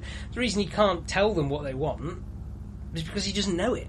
Well, I mean, in this day and age, of course, you're you're there, you're talking about refugees. Hmm. Yeah, But I don't get the sense that that's what it is. The fact that he cannot produce any documents Hmm. says to me somebody on the run. yeah, yeah. Could be. Um, but, but but beside the point, whatever this is about, Yeah. um, it's a great track. It is, but is he saying I don't remember because he genuinely doesn't remember, or is he saying I don't remember because he doesn't want to tell them, or is he saying I don't remember because he actually doesn't know? You know, they're trying to get information out of him. I would I would say this is he's saying he doesn't remember because he doesn't want to admit anything. Yeah, yeah. So maybe he's not as innocent as maybe, Maybe he's the bad guy. he is, but Yeah. still, he's being tortured, isn't he? So that's always bad. Shouldn't torture people. No. Doesn't work apparently. Are you expecting me to say yes at any point and try and get me Try and into see if some you- sort of trouble? Try and see if you're uh, pro I think you should be tortured. Yes, pro torture. pro torture. that's my stance. Yes, no, I, that is not my stance. Yeah. people. Uh, It depends what you pay for, really. But again, you say it'd be a good single, but a- again, lyrically dark, dark, dark. That's the same on this album. is. No matter what you're, which track you're listening to, there's dark undertones and currents. Yeah. No matter how much you might bop to it. Not that there's that many boppy tracks on this. It's probably the most. Can't boppiest. imagine this playing in a No, but this- disco. This, is literally the boppiest track Yeah. on here. Um, Yeah, that's true. But you couldn't dance to it. No. Well, you could, but people are going to stare at you for hours Yeah. afterwards. Nobody's going to be dancing with you. No, no, you're going to be up there on your own, as I have been many times. Yeah. Yeah. Shall we move on to the next track? Yeah, but great track again. Another great track, One of my favourite tracks on this album. definitely. Shall we take a look at a family snapshot?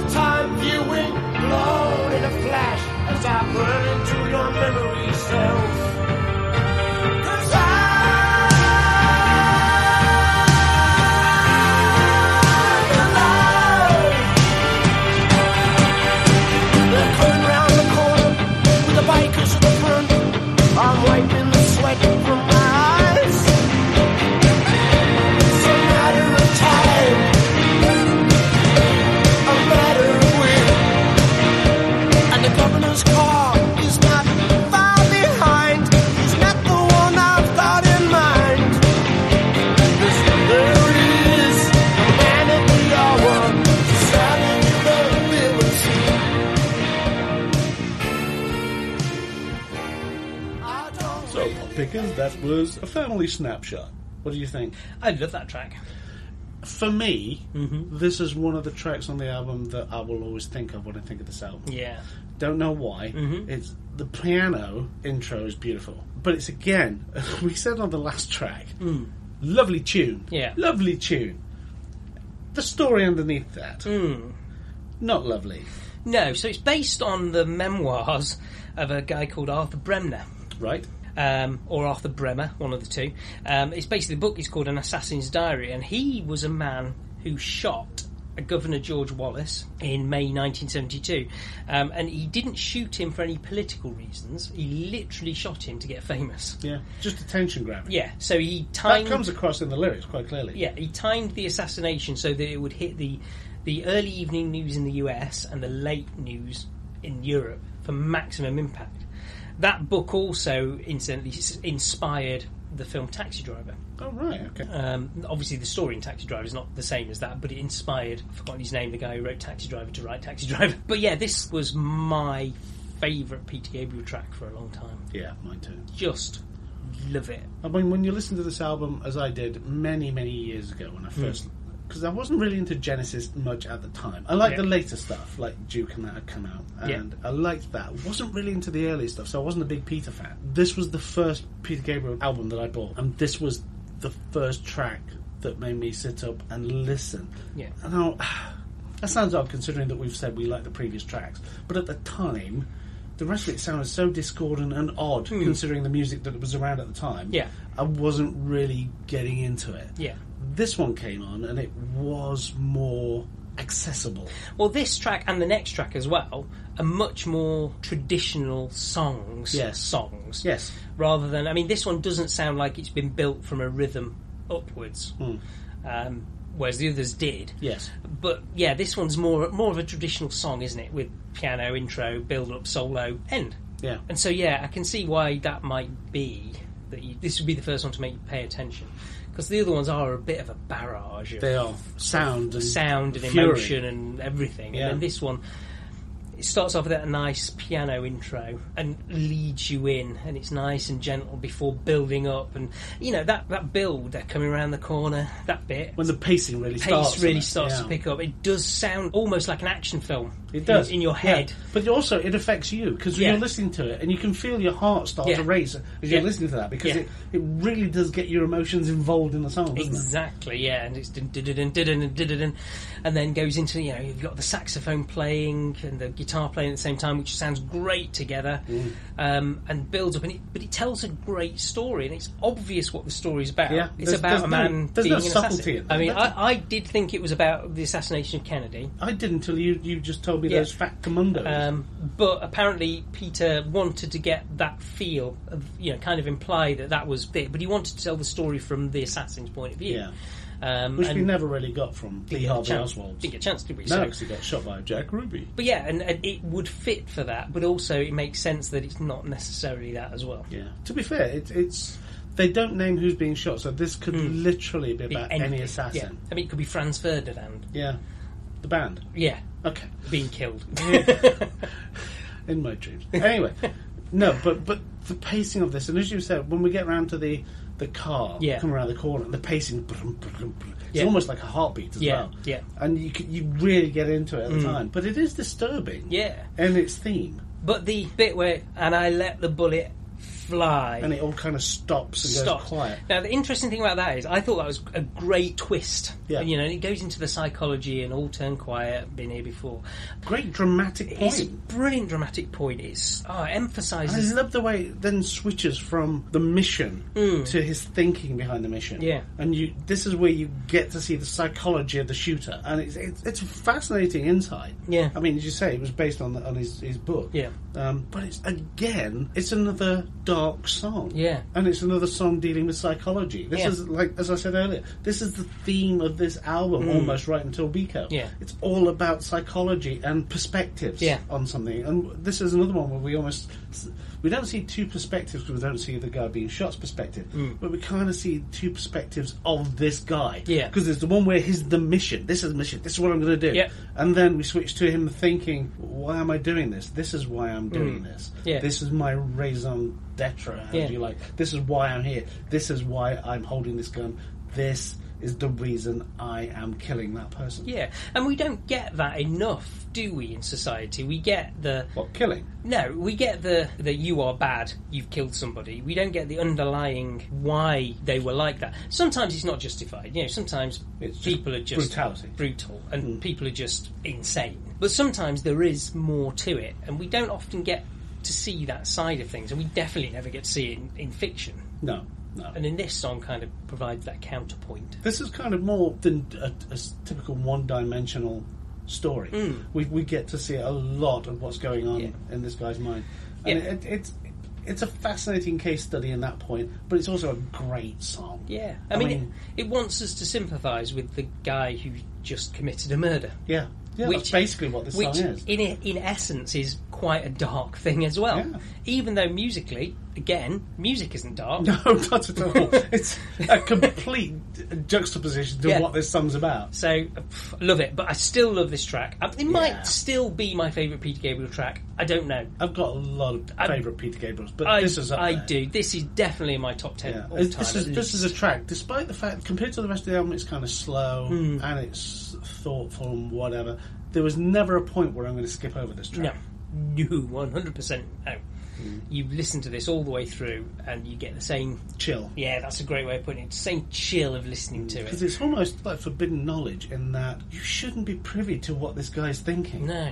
You, this guy should be taken away and locked in a room forever. You should never, ever try to understand this guy's point of view Yeah. because it shouldn't impact on you Yeah. because you're never going to be that No, I mean, twisted. and that's the thing. Should you sympathise with somebody who's committed a murder? I mean, morally, should you? I mean, No. I don't think you should. But depending on who they murder, I suppose we Well- could get into. This is a long one. It Let's is. kill Hitler. It's another one of those. It's another one of those, isn't Yeah, it? So, it is. But I would say, on the whole, again, I'll stress this: anti-murder, anti-torture. Right. That's, that's my stand. that's your stance. That's my stand. Okay. All right. Yeah.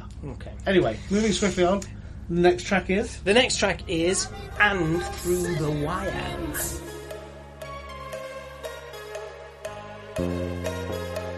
Staring at the shape of things. I talk in pictures, not in words.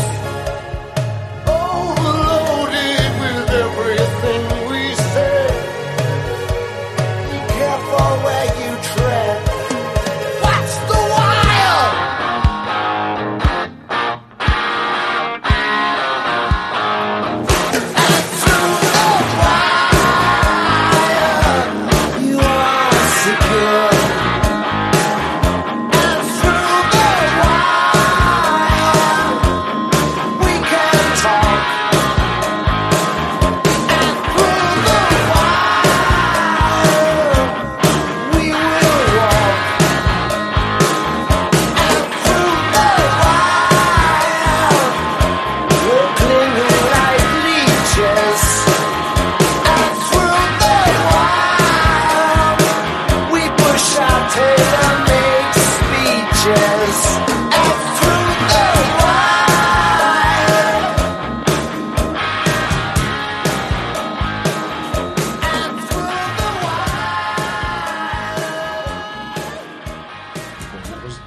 wire. Yeah. Simon, So this is the track that Paul Weller plays on. is it? Yes. I knew you were going to tell me that at some point. Yes, so this is also the track that John Kolodner told Peter he wanted to sound more like the Doobie Brothers, and actually, apparently, Really? apparently went through a number of different ways they could re-record it and remix it to make it sound like the Doobie Brothers.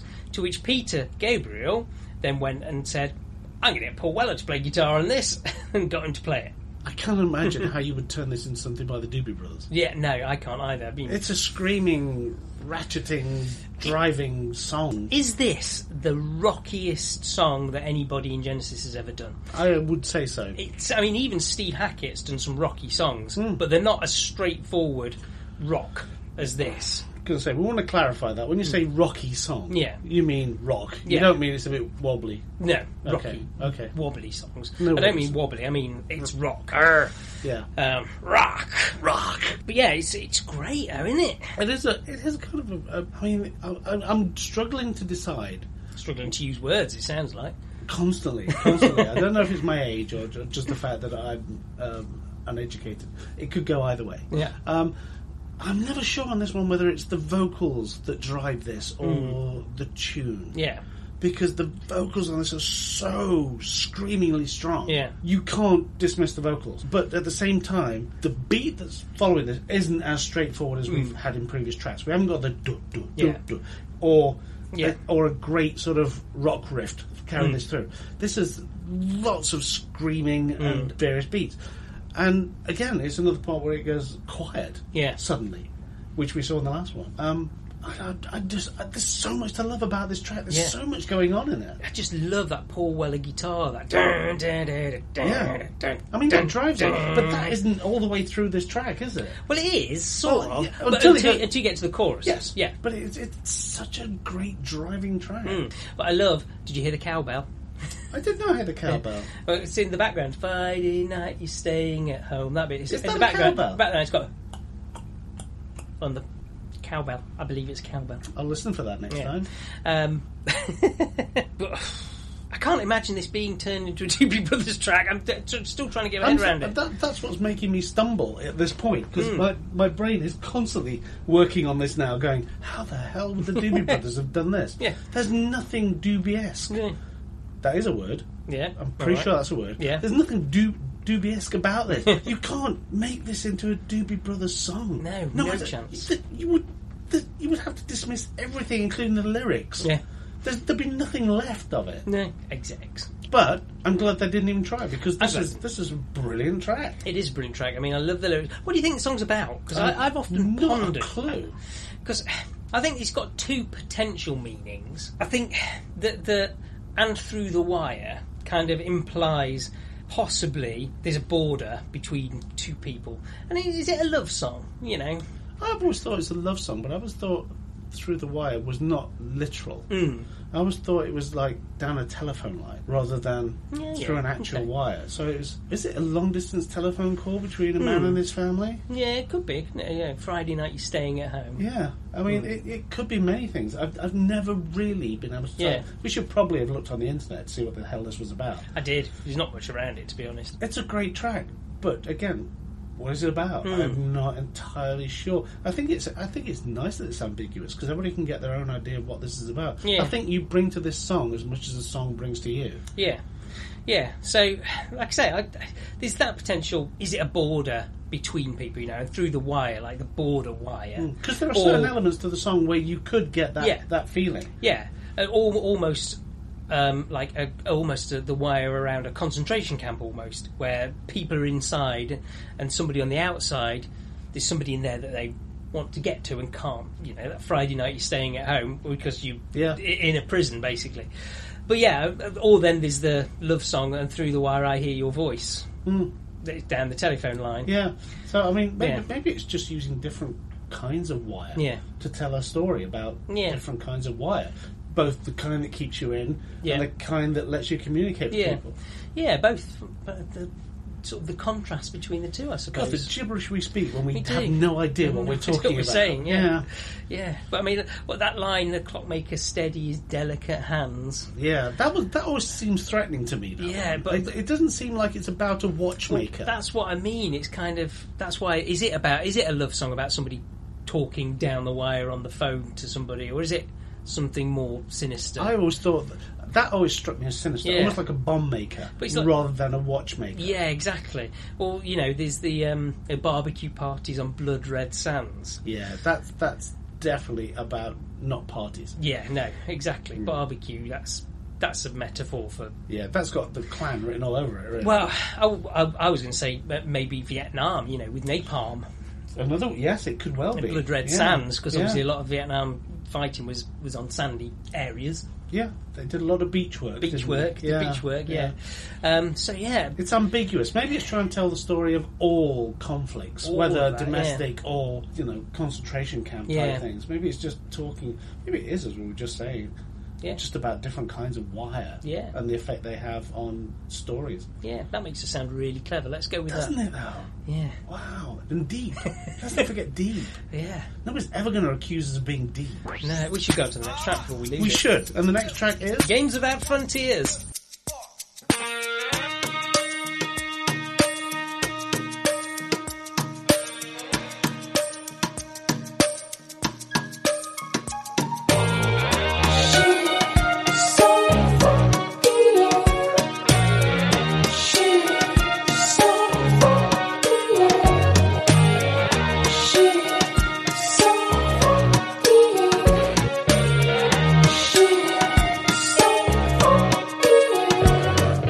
Hans plays with Lottie. Lottie plays with Jane. Jane plays with Willie. Willie is happy again. Suki plays with Leo. Sasha plays with Brit. Adolf builds a bonfire. Enrico plays with it.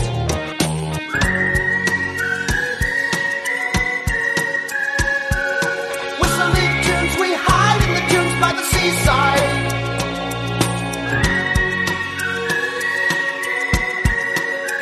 Whistling tunes, we're kissing baboons in the jungle. It's a knockout. If looks could kill, they probably will in games without frontiers, war without tears. If looks could kill, they probably will in games without frontiers, war without tears. Games without frontiers, war without tears. So that got to number four in the UK chart. Cool. It's, like I say, it's joint highest single in the UK. The other one was Sledgehammer, also got to number four. Nice. Uh, got to number seven in Canada. Um, got to number 44 in Australia and number 48 in the USA. Wow. What do you like about that track?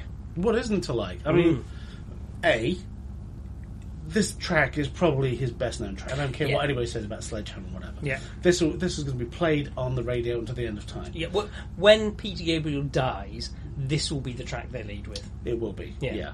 Yeah. Um, great anti war song. I mean, there's no disguising what this, this track is about. Is, is he anti-war or is he pro-war like Steve Hackett? I think, he- I think he's anti war on this one. oh no, wait, we decided that Steve Hackett was anti-war as well, didn't Yeah, we? before Steve Hackett starts writing in and complaining, because we know he listens to this. No, Yeah. no, he No, doesn't. don't no, doubt no, it. he doesn't. I don't know. No. So what do you what did you think Kate Bush was singing the first time you heard it? Because this seems to be a bone of contention with people. They they don't know what she's saying. I mean, I know what she's saying. You probably know what she's actually saying, but lots of people listen to the song. and, Oh yeah, she's saying this, isn't she? what do people think? So what did you think when you first heard? it? I'm not going to say because you'll think I'm stupid. What do people think? So, uh, various people have told me in the past that they thought she was either saying, She's so funky, yeah. She's so funky, yeah. Yeah. Right. Right. Or one person told me that he thought she was swearing and saying that she's so effable, which I don't hear at all. Not at all. But he- I've always heard just on Frontier. Yeah, well, same. I, I've always heard that because I know Jeux sans frontières is Games Without Frontiers in French. I was raised at a certain time on this planet when It's a Knockout was on because it Yes. says it at the end of It's a Knockout, doesn't does, it? Yeah. Yeah. The the European version of It's a Knockout was just on Frontier. Yeah, exactly. So that's why I, I knew that. So but that's yeah. when when this track came out, I already knew that that. Yeah. so I've, I've never. I, I just thought you were going to try and catch me out there with something. I No. thought it's always been just on Frontier, isn't it? But that's what I'm she's not going to say saying. that in case it, she does say something like she's so funky, Yeah. which obviously she doesn't. No, she's so funky. But if yeah. you turn around there and said no, she does say that, I would look stupid, and you would enjoy that and make sure it goes out I as would- a main I track would- on this. I yeah. would have probably put, posted it on social media. and You everything. probably would have. You've, you've got on Facebook with it and everything. Gary thought she said, yeah. But this is a great track, and It I is. don't think anybody's going to uh, say otherwise. No. But again, it's a pop track. Yeah. It's definitely a pop track. Yeah. But the underlying message, not poppy. No. Not even vaguely poppy. It's not. I mean, it's inspired by the It's a Knockout show that was on British TV at the time, which is why he says It's a Knockout Hmm. in it. Um, and it, It's a Knockout was described as school sports day for adults. Okay. Drunk adults. Yeah, that's kind of a fair Yeah. assessment, though, isn't it? Yeah, yeah, yeah. Let's refer- reference the lyrics. Adults dressing up in costumes, playing silly games. Hmm. For those people who don't know or have never seen It's a Knockout, it was basically teams. When it was the British It's a Knockout, it was usually city against city, and they put Mm. teams together and they ran various races or. They did games, and Yeah. some, some were like standard hurdles, but they were over like foam hurdles and things. And others they had to run and do courses, but in these massive foam outfits. Yeah. And it was just hysterical to Yeah. watch. And the Just on Frontier version was exactly the same, except it was various countries' Yeah. Hmm. teams together doing these ludicrous games. It was great fun. It's a knockout was a British institution for a Oh, long time. yeah, wasn't it it was- uh, I mean, that it certainly was- still being broadcast in That got 1987 when Christmas I got specials into and this. stuff because Yeah. it was so popular. Yeah, certainly being brought, still being broadcast in 1987 when I was getting into Genesis and Peter Yeah. Gabriel, so I knew about it's a knockout. yeah. But it's just used as a backdrop to this, just to show how ludicrous war is. Exactly. So it's So it's about again saying games without frontiers. You know that show you you you like with people in ludicrous costumes doing ludicrous things. Look at war. Yeah. It's people in ludicrous costumes doing ludicrous things. Exactly. And Like you say, it's it definitely a pop song, Yeah. but lyrically, it's It's not even close. much There's a, deeper there's than some that. there's a lot of lot of stuff on there that's close to the bone. yeah. I I mean, mean, there's there's some, there's some lines that are still censored today when it's played on the radio. Yeah, I mean, I'm not going to say the line, but you know, but it's got you know all the different names. You know, Adolf builds a bonfire. Yeah. Mm. Enrico plays with it. Yeah, they're all in there. Yeah, but it all just goes to show how ludicrous war is. yeah, exactly. and how how you should belittle these people. Yes. They should not be lauded or you know renowned. Mm. It's, it's saying these people are just children. Yeah. and they're just doing childish things, but people are getting hurt. Yeah. and you should not look up to them because they're Exactly. just spoilt children. yeah, and uh, funnily enough, you saying they're just children. Did you ever see the video? No, I didn't. The video was banned by the BBC. All right. Um, it's basically a u- a, almo- it's like a table, a United Nations, and but it's children instead of the adults. And they've got a screen on the wall, and they're showing all sorts of like, footage of war and disasters and things like that. And the children are arguing as though they are United Nations delegates. But Peter Gabriel is kind of hovering around the table singing the song and like leaning over their shoulders and stuff. And the BBC banned it because they thought it was too creepy and that Peter Gabriel came off came off like a paedophile. Well, they didn't ban it then because it's more like real life. No, they banned it because of that. And so the video was not shown on the BBC. Despite that, it got to number four in the charts, which probably explains why. Because it's a great song. It is a but great you song. just wonder how many people who bought it realised what it was about. Yeah, but how much of an earworm is the whistle? Yeah. you know, Yeah, it is. it's Everybody joins in with that Yeah, whistle when it comes on. exactly. You can't help yourself. you didn't join in. I was just enjoying your You rendition. just proved yourself wrong. I was just enjoying your rendition. Um, no, But I mean, that on its own is Yeah. a kind of an earworm. even people who don't like Peter Gabriel or Genesis or Hmm. anything like that will join in with that song. Well, let's be honest. So far, Hmm. this is not a prog album. No, I think it is. I Hmm. think it is just because of the use of instruments. But in terms of it being a progression from Peter's last album, song wise, it's not really following the sort of tenets of prog. No, it's not. It's more punk because he's ripped up the rule book and done it his own way. Yeah, yeah, I'll go along with that. Yeah. So this is not a prog. But I think it's progression in its use of unusual instruments. Yes, I would say that. I'd agree with that. But it's it, it's not virtuoso playing. It's not. It's progression from, No, from it's, previous if, music. if anything, it's minimalist playing. Exactly, but he's like I say, he's ripped up the rule book that he had for his first two albums, for his albums with Genesis, for other albums that other artists do, and he's basically rewritten everything. Yeah, but so the- in, in that respect, it's much more like punk. But this is a pop song. yeah, definitely. And it's not the first pop song on this album. no, it's not. But you're right in the fact that this is this is definitely he has ripped up what he's done before and what he's going to do next. Hmm. Yeah. And that is I think why this album stands so alone in its Yes. significance and brilliance. Yes. Yeah, I mean, we'll, we'll get onto more Peter Gabriel albums as we go along, but this is unique, I think, in, Yeah. in his catalogue. Yeah, definitely. Um, I don't think he ever does anything like this again, no. but also no other artists have done anything like this. No. I suppose the closest that came that's, that's come to that is Peter Hamill, who was in Van de Graaff Generator, and he, he did similar things where he completely scrapped what he was doing before and I, changed I found what he did hair raising. it. yeah, very good. Thank you. It took me a minute to think of that joke. but Peter Hamill never achieved the level of success that Peter Gabriel did because he was too inaccessible. Whereas Peter Gabriel has, has, has also got a commercial edge, almost, this song has certainly got a commercial edge. hasn't which it? which makes it all the more bizarre that Atlantic Records didn't want it. But anybody, any fool can see the potential in this the album. potential in his album. yeah. It's just it just It's just mind blowing. it boggles my mind. Your mind is pretty my mind boggled. is- is- it already was quite boggled. now it's even more That's boggled. even more boggled than it was. boggled. Shall Uh, we go on to the next track? Yes, we Okay, shall. I which do is- like that. I do like that I track. think that's an think it's amazing, track, amazing. and I don't think anybody will, will say nay on that one. And the next track is not one of us.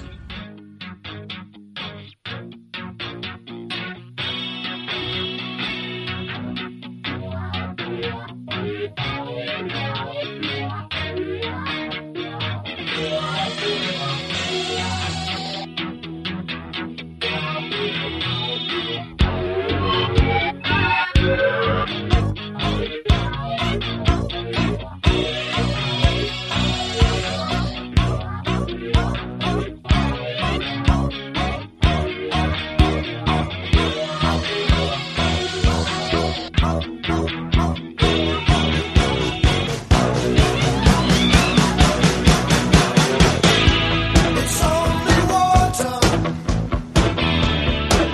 in our strangest tear. Looks are deceptive, but distinctions are clear. The foreign body and the foreign mind never welcome in the land of the blind. Look like we do, talk like we do, but you know how it So that was not one of us. What did you think? That's probably my least favourite song on the album, Really? but I still like it. Okay. I think it's still a good track. What didn't you not like about it? I don't know. I think it's just not quite as refreshing in terms of its style as other tracks on the album.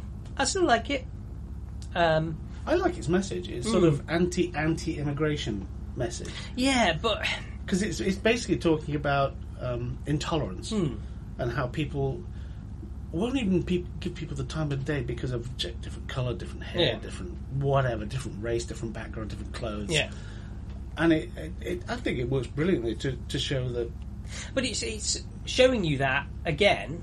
It's the other side, isn't it? It's showing you that from the people who believe that. yeah Because you may look like we do, talk like we do, but you're not one of, not yeah one of us. you, you don't see the flip side of Yeah. that at all during this. yeah. It's- So in that sense, it, it's a very unsettling lyric again. oh yeah, Going back to sort of the first few tracks on the album, where the lyrics are quite dark and I think that's why the, the, the music as well is almost a march. Mm. Yeah. isn't it? Yes. you've, you've got a, a marching rhythm. It's almost like going back to the, the, the time of the Gestapo and Hitler Mm. and all that, and, and that hatred that you always assume Yeah. comes with marching feet. Yeah, and, and that it's- comes across in the music. but it's a mob mentality, isn't it? Even, Yeah. even the you know the chance of you know There's multiple yeah, voices. you may singing look it, like yeah. we do, and it's multiples.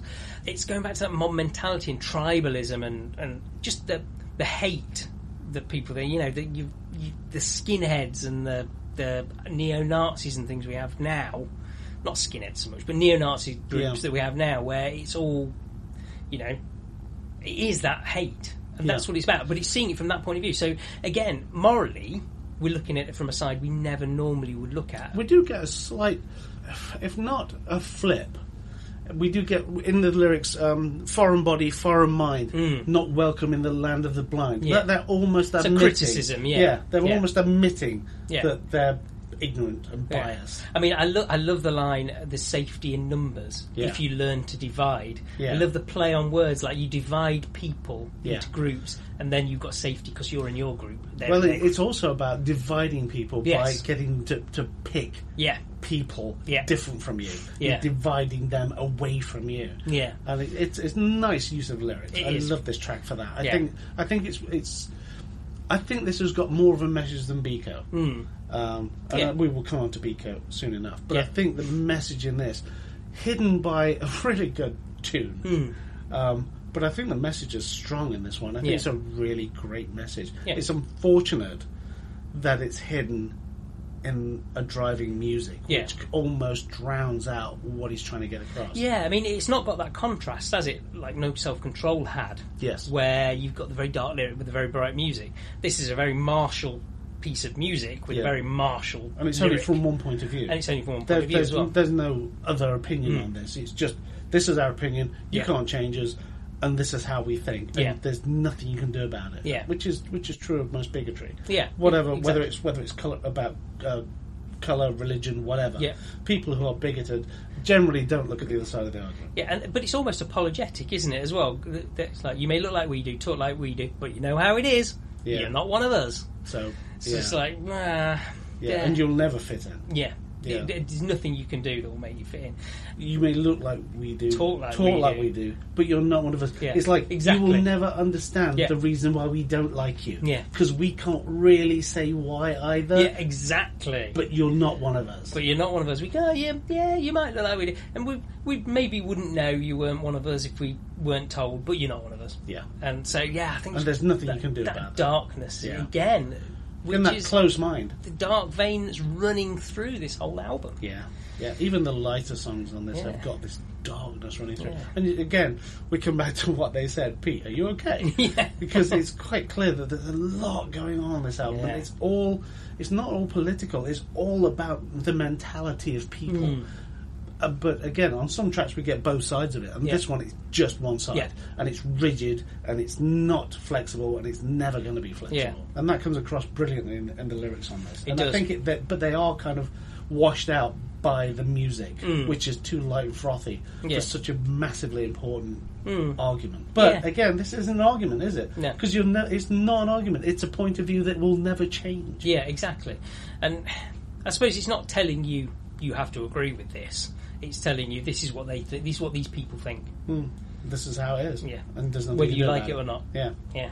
But no, like I said, I do like this track, but it is probably my least favourite on the album. Yeah, I like this track, but it, I, I agree with you. It's not one of my favourites, but I do like this track. Hmm. Yeah, I certainly wouldn't skip over it. No. Ever. No. There's not, I don't I think there's don't know, a I single wouldn't skip- I wouldn't track skip on over this album anything skip on this over. album, no. It's one of his. One of the. Uh, one, it is, by, by a long stretch, his strongest album, Mm. Whoa, no spoilers, please. Let's go on to the next track, shall we? which is. Lead a normal life. I've never done that.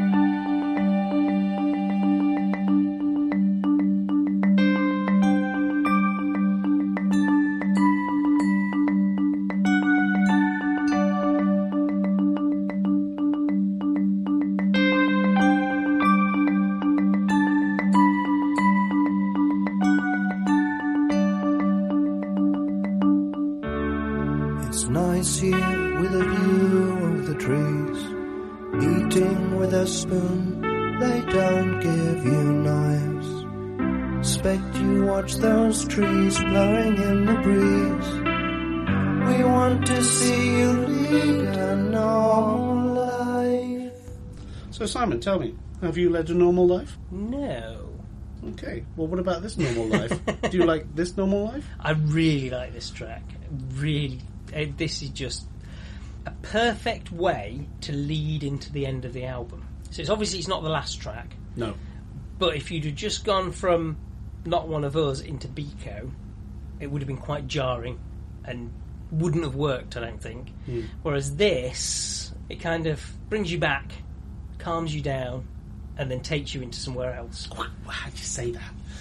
Okay. I Do you mean, wanna- musically, I'm talking, not lyrically. Yeah, musically. I mean, th- there are very few lyrics in this track. Hmm. It's it's mostly musical. Six lines of lyrics. But you know what I love about this track? The music tells the story. Mm. I don't know if this is how it's meant, but for me, this is how the music pans. Yeah. So you've got that lovely piano, Mm. which is a calm. So it, it, to me, I mean, this is quite clearly somebody who's in an institution Yeah. or certainly go, undergoing some sort of treatment. Yeah. And I see the piano as the calm. The Mm. drugs have taken hold, and they've got the calm. Yeah. And, And the you- xylophone as well Yeah. again. Um, no, not at all. I, the xylophone for me is the underlying tension. Mm. So you've got this piano, which is the lovely, calm feeling, but Mm. underneath all that is this driving xylophone, which is like nerves grating, Yeah. which is like what's driving this person. This is the underlying problems Mm.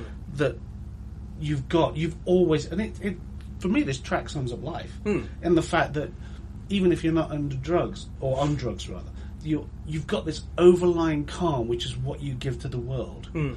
But underneath, there's always the driving, nagging something that's that's stirring you up and driving you along. And this is great in this track because it shows like somebody in an institution they're being drugged up to the eyeballs. Yeah. And they're calm and happy and smiley, but underneath, in the background, Hmm. there's this driving rage or something, Yeah. which is summed up in my mind by the xylophone, because it, it's got this driving rhythmic beat all the way through it, Mm. which is which is almost nerve jangling as Yeah. Hmm. it's going along, and that, that that's how I see this track. I mean, I think the music makes me visualise a sort of an old manor house that's been converted into a mental hospital. And, you know, you see them in, in films like um, the end of Casino Royale where James Bond's injured and he's sitting in the in the garden Okay. grounds of the house. Yes. That's sort of a house Mhm. rather than an actual mental institution, Mm. a mental hospital. But something's been converted in it. It kind of makes me think of that. And then, you know, he says, it's nice here with the view of the trees Yes. and looking out over the woods. But he can't escape that because he's been committed to I it. don't. I don't know if he's. If, I, I get the feeling that he's there under his own steam. You know, Right. it, it's his choice to be there. Hmm. Yeah. Because he knows that there's that underlying pressure, Mm. and he needs this help. Yeah. That's how I read it. Anyway, maybe Yeah. maybe I'm wrong. Maybe maybe Pete thinks it's about flowers or something. Who knows? but I, ju- I just think that, that that's what the music says to me, and that's what the great Hmm. thing about this track. I think the music tells a story rather than the lyrics. Yeah, I think I think the music, like you say, the music builds up to those, and it's kind of it is a quite a calming sort of musical piece up to the lyrics. It's kind of Yeah. oh, nice and calm, and then you realise when Peter sings his his lyrics, he's not calm at all. He's been sedated, and that's why it's like that. And then it obviously. like, 30 seconds, I think, of, of lyrics on this. Yeah. You know, eating with a spoon, But they it won't doesn't give you need it. knives. You get everything you could need from Yeah. the music on this, Yeah. and it's, it's I love this track. I Yeah. think it's brilliant, purely because it makes me think. Because you're you're in the music, and the music is telling the story. Yeah. You can you can without a single word being said, you can feel what's going on. Yeah, and then after the lyrics, obviously it goes on for a bit longer, and you've got the guitar then comes in, and that kind of provides more of a a discordant, almost a sort of scream, Uh, not a, not a scream scream, but you know, an internal scream from the guitar Yeah. is added to the mix. Yeah, but you've also got the, the moanings Yeah. sounds in the background as well, Yeah. which which give you an idea of institutional life. Maybe I Yeah. don't know. Never having been institutionalised, despite what a lot of people say. despite what a lot of people might wish. um, But yeah, it's, it's a lovely piece of music. Yeah, it is, and it's, it's a thinker's. It's, a thinker's piece of music. It is, it is, and I think you're right. I think the music itself tells you the story of Yeah. what's going on, and yeah, I love it. I, I think the, really the love it. few pieces of vocal work on this just punctuate what you already thought. Mm, just confirms it, doesn't it? Yeah. This it is what sets it it's up about. lovely. I, I love this track. I think Yeah. it's probably one of my favourite tracks on this album Mm. for the fact it evokes an image in your mind Mm. and a sense of how it feels Yeah. just because of the way the music's put together. You Mm. can almost put yourself in the mind of this person. Yeah, yeah, definitely. Is he in a straitjacket? Do you think, or is he just sitting in a chair watching I think out he's the, just out the stoned window? out of his, his yeah. gourd, sat in a chair looking out the window, Yeah. hoping his troubles go away. Yeah. That's that's what I get. Yeah. That's where I want to be in about twenty minutes. but there you go. Yeah, love that track. Love this track. Yeah, it's great. Yeah. And then, of course, the next track is the biggie, Beaker.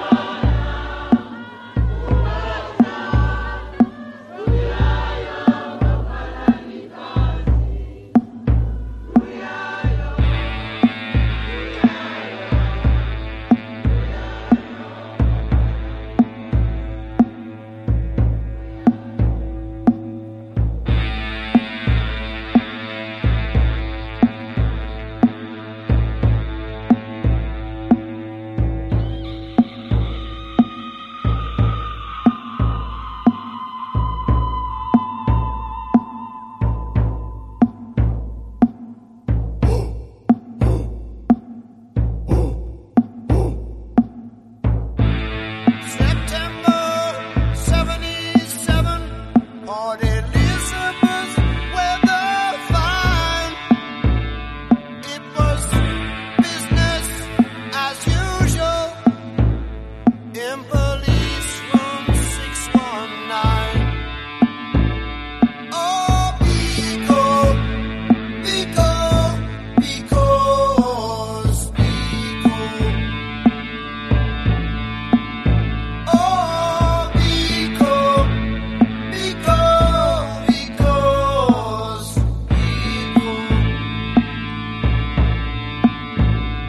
because. Here am I, Joe. Here am I, Joe. The man is dead.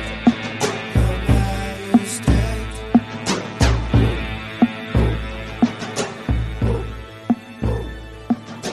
This is probably the biggest track on this album. It is. It is. I, mean, it's probably the biggest track of Peter's career. It is, and we're going to argue about this. Are we? Yeah, I know we are. Because you're going to love it, Mm-hmm. Mm. and I'm not. Oh no. Yeah, I'll tell you why I Yeah. don't love it for a start. Okay. and then I'll tell you why I do love it. Okay. because it's it's a 50-50 thing. Yeah. Right? I laud the statement Mm.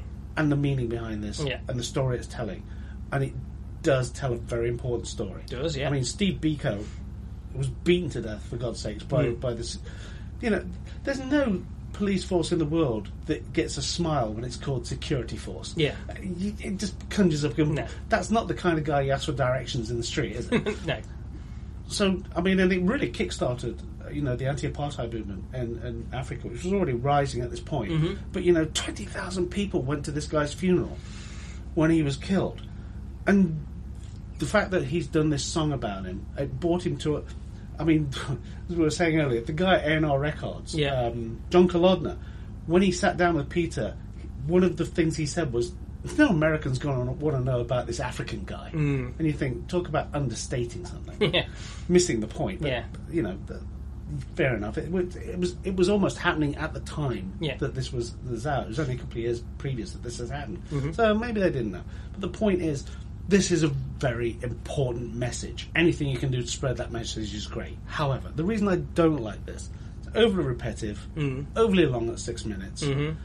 and a bit dull. I really, really applaud the message. I Yeah. do so much because it's a vital message. But I don't necessarily like the song. Yeah, I mean, I think it's using that technique that Peter said he did for this album of rhythm, mean, there's not a lot of other instruments on No, this. again, this a track. minimalist. Mm-hmm. It's mostly drums, bit of guitar. That's about it, really. But I just think it is one of the most powerful songs ever written in terms of the impact it had at the time. I don't doubt that. Because you know the whole of the you know, there were tours and everything of anti-apartheid tours and everything, and it all kind of kicked off by this song. So f- for Peter, this this is the most important song of his career. I mean, Steve Biko's death and the, the rising up around the world, Mm. and that's really what made people start to actually give a damn about Exactly, apartheid. yeah. Before that, it went on, and you just it wasn't this country. You Yeah. don't bother about it. Yeah. Let them get on with it. Yeah. And this is where the world turned around and went, "What? Yeah. What are you doing? Yeah, you do what now? Yeah, and and, and, it, r- and songs like this help raise the world's attention to Exactly. these this struggle. Exactly. So you know, kudos for that. But it doesn't mean I, I particularly enjoy listening to it. Mm. See, it's I- also sorry to interrupt you again because Mm. you know I don't often interrupt you. No, hardly ever. Hardly ever. It never happens. Um, again, I think this is a break from this album. Yeah. Because everything else on this album has been about emotions, feelings, states of mind. Mm. Yeah. And this is a political statement. It's, Yes. It sticks out like a sore thumb on this album for that. Mm. Because there's there's no point of views being put forward for this other than the anti-apartheid Mm. point of view, whereas everything else is a mental state Yeah. record. This isn't, and it's for me it kind of ruins the album on that point. Hmm. I know that's a sacrilege because people love this track, but I don't think it fits in on this album. It fits in at the time, but it doesn't fit in at this album. Hmm. See, I, I like I said before, I do think this fits with the theme because this is talking about something that is a dark aspect, something that's dark and wrong that humans are solely responsible for. It's just not an individual that he's talking about. He's talking about an institution, State. basically a state. Um, so I think it does fit from that point of view. But I think you know the the embrace here of the, the tribal rhythms and the, the Xhosa. oh, I don't know how you say it actually. I think it's Xhosa language. Okay. In it, where you know Ye- Yila Maja. Yeah. You know that that means come spirit, and it's it's something that people people chant at funerals. Yila Maja, Yila Maja Okay. the fact that he's doing that, he's using that side of it to criticise the state. I think that's that's the contrast that you're after.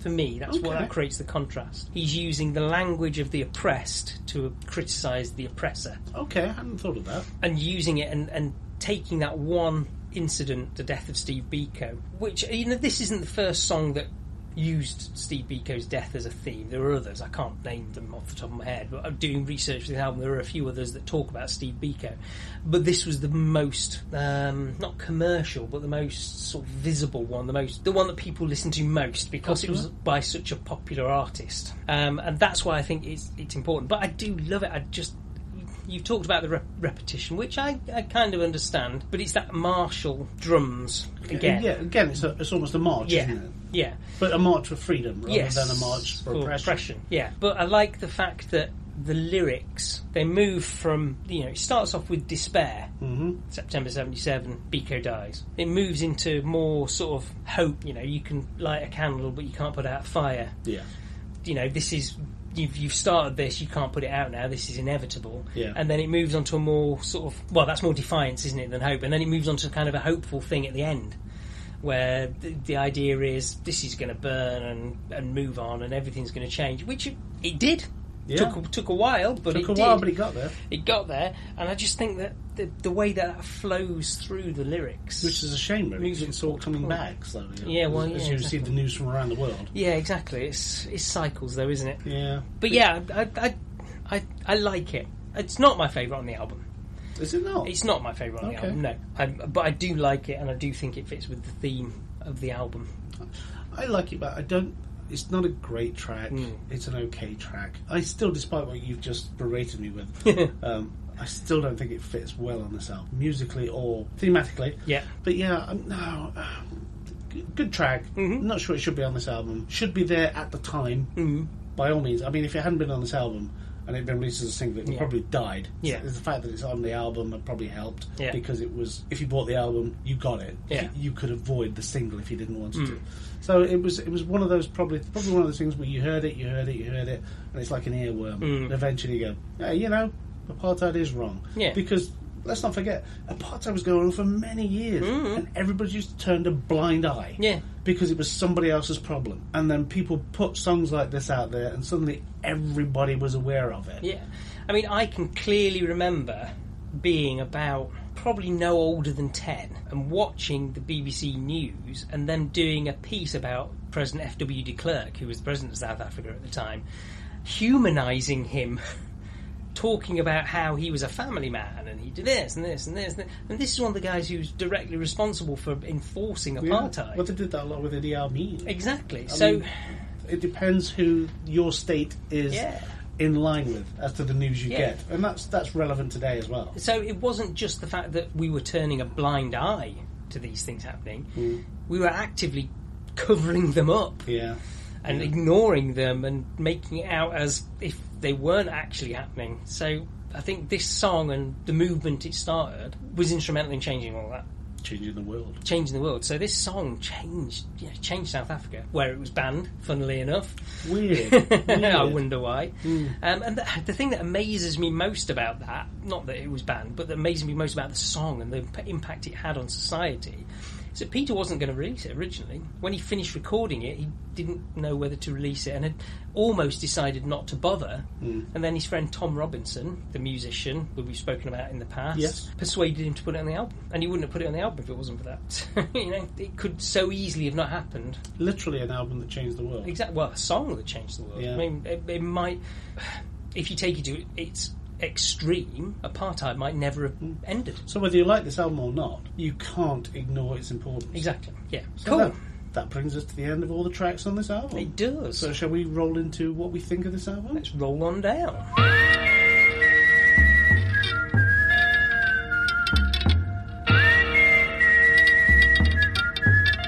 I am the intruder. So that was Peter Gabriel's third album, or Melt. Yeah. it What was. did you think, Simon? A masterpiece. Wasn't it though? Or Yeah. was it in fact an album or a study in psychosis? Well, it can be both. I think. But it's it's I think it's probably Peter Gabriel's most frank album. From the point of view of not only from his uh, musical originality, Yeah. but I think perhaps a glimpse into his psyche as well. Mm, Quite possibly, yeah. I mean, he's often said that he doesn't he doesn't do drugs. He definitely doesn't do drugs. He's always said that. Um, Maybe he doesn't do drugs, but looking at some of these tracks, maybe he should. maybe. um, because some of these almost seem personal, don't they? Mm, they do. I mean, he's not been committed to an asylum. He's not, you know, not really, as far as we know. Um, but he really hits the nail on the head when it comes down to describing that experience. Yeah, very, very. A lot of the tracks are very emotive for Yeah. various reasons. Yeah. Wh- Whether they scare you, whether they make you feel about you see inside this person's mind, maybe you just see a different point of view Mm-hmm. Yeah. in the world.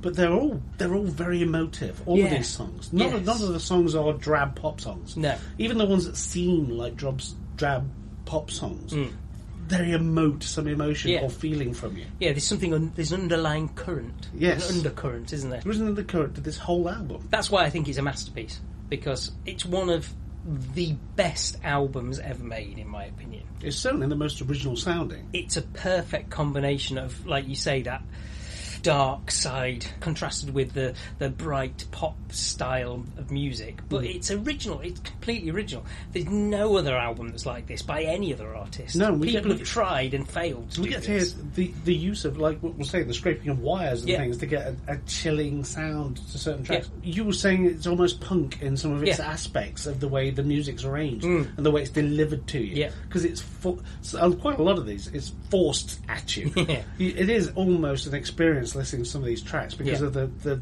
the bare beat of Yeah. Mm. some of the tracks and how some of the instruments are used. I mean, it's very in your face. Yeah, definitely. I mean, Intruder, for example, you start Wow. that beat starts off. You're drawn in, but it's pushing against you this Yeah. beat, and then you've got this chilling underlying theme, Mm. and it, it's really creepy as hell. But that comes across so well in the music. Yeah, you got the aggression of the music, you know, the actual aggression of the music, with the kind of the almost passive aggressive delivery of the vocals Yeah. in that case. Yeah. But it's just, I, d- I think it's his most important album. I agree. Apart from the fact that I think it's one of the best albums ever made, hands down. It, this would be in my top five albums of all time. Yeah, I mean, this first two albums. They were good. They were good, but you could say they were building something. Yeah. And you can see in this album a lot of the stuff he used in them where he was Mm. experimenting. Yeah. And they come to fruition in this. Yeah, and he's really this found is- his feet. They are so well. I Yeah. mean, there's n- there's not a misstep on this album. No. Not one misstep. Nope. Even the tracks I like Biko, which I didn't particularly like, Mm. it's you know it's still a great track. Yeah. Even if it's just for the message. Yeah. But it's still a great track Yeah. and deserves your attention. But every track on this album deserves your attention. Yeah. There's not a, there's not a misstep. Yeah. There's not one you'd flash over, thinking, "Ah, oh, I'm not fond of that one. I'll just go." over Yeah. it." You will listen to every track on this album. Yeah, yeah, exactly. And he's not going to do another album like this. No, no. He's he's gone. uh, We'll, we will talk about this, but Yeah. Hmm. I, I personally think he's gone too commercial, even though he hasn't gone commercial. Do you know what I mean? Yeah. He's he, he hasn't gone commercial because no way you could say his later albums were commercial. no, I mean certainly the next album is definitely not commercial. but but they have gone commercial in their sound. Yeah. Some of them. So Yeah. so I mean, it's like this is probably Peter Gabriel at his rawest and most sincere, and we'll, Mm. we probably see Peter Gabriel as Peter Yeah, Gabriel. he's the most honest. Yes. yeah, Yeah. in terms of of him. Um, he's experimented on his first couple of albums, but he's not experimented with sounds so much as with genres. Yes, exactly. Whereas in this album, he's completely oh, well, it's all going to be based on rhythms rather than melodies. Yeah. and then I'll build the song on top of the rhythms. Whereas before, I imagine he was doing the melodies and building the songs in a traditional, more traditional way. Yeah, but this is this is all of these tracks on this album do sound like they're from this album. Yes. so you c- you wouldn't think, oh, is that off the previous one? Or, Mm. uh, no, you know they're all off this album because some of them sound different. They all sound alike in a certain way. They've Yeah. either got the driving drums.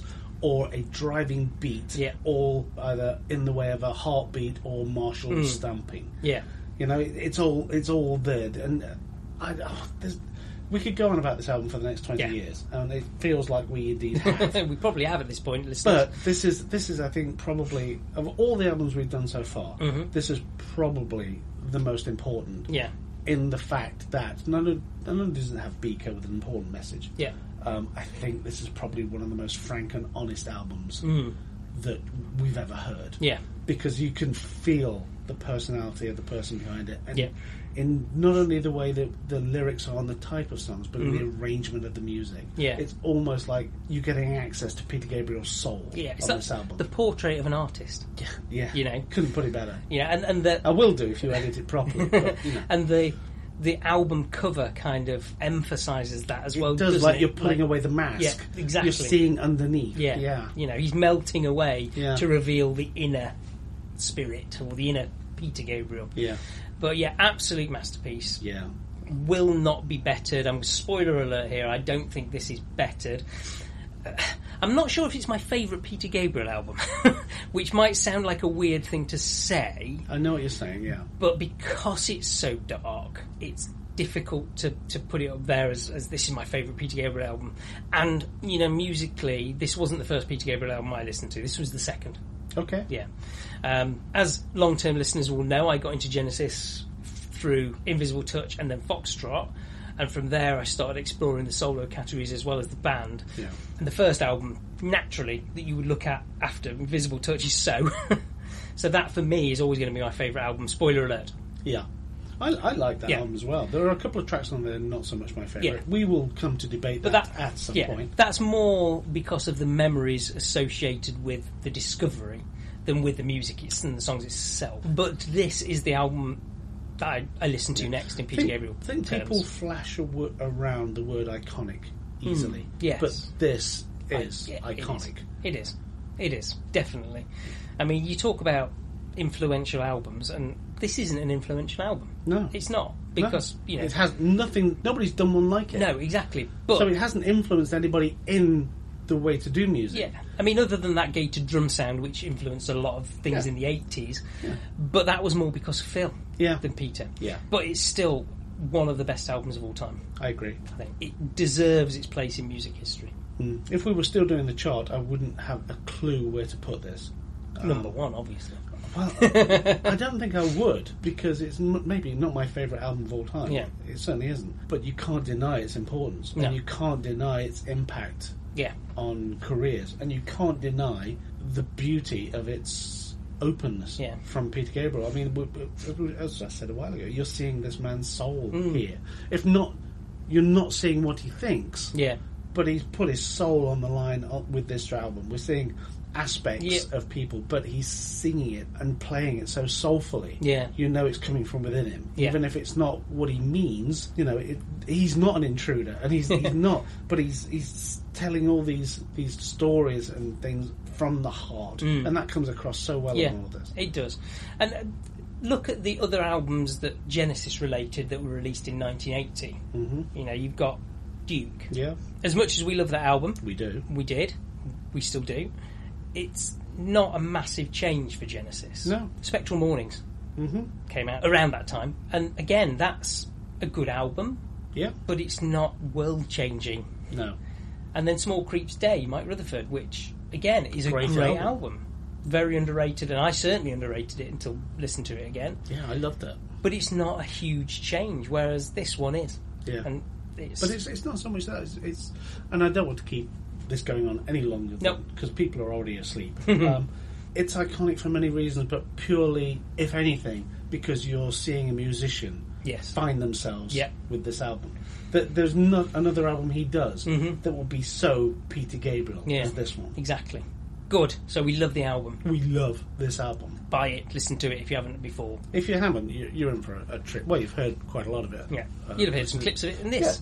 But yeah, th- you can't you can't laud this album enough. No, definitely not. So Good. that's so this album. that's this album. Our next album, our next album will be from 1985, and that is the Mike and the Mechanics album, which is the first album by Mike and the Mechanics. So if you're listening to this when it's released, get your feedback about Mike and the Mechanics to us. Revelationstationpodcast at gmail.com is our email address, or you can send it to us on Facebook. Find us on Facebook at Revelation Station. If you want to donate to the running of the podcast, you can donate at the price of a coffee at buymeacoffee.com. Just search for Revelation Station, or you can join us on Patreon and pay a pound a month for bonus episodes and episodes a week early. Sounds like a deal. It is a good deal. I must admit, I'm looking forward to the next episode because I haven't heard any Mike and the Mechanics. I don't believe. Well, you are in for a treat. Am I though? Yes. Okay, I'll take your word for that. Um, but yes, so that's going to be our next episode. Join us soon. we look forward to that, and we look forward to seeing you in a very uh, short time. Yes, uh, thanks very much, and I hope you enjoyed that episode.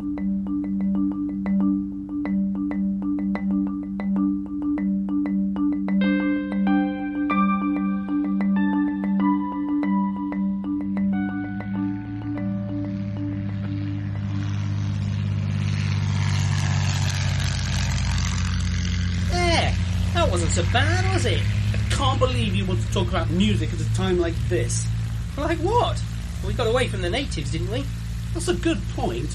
Oh, sorry, it's these shorts. They're near. Gentlemen, we have, how you say, company. Company. N- No, I know how you say it. I'm saying we have it. Oh, oh, I see them coming up fast behind us. How on earth did the natives get aeroplanes? I don't think it's the natives. How would you know? Are you an expert on natives now? Natives? I don't even know where we are. Don't worry, mes amis. I know some, how you say, maneuvers. Maneuvers. Stop that. You know what I mean. They're firing at us now! Oh, I wondered what all the bullets were for. I know they're firing at us, you idiot. Turn, Jack, turn! I am, but they're very fast. and I'm playing it, how you say, very slow. Don't you dare say it. I wasn't going to! Very slow. You must be able to do something. Well, there is one maneuver I could try. I don't know if it will work, but I have been waiting my whole life to try it. Just do it, you mad Frenchman! Okay, hold on to your, how you say, lunch.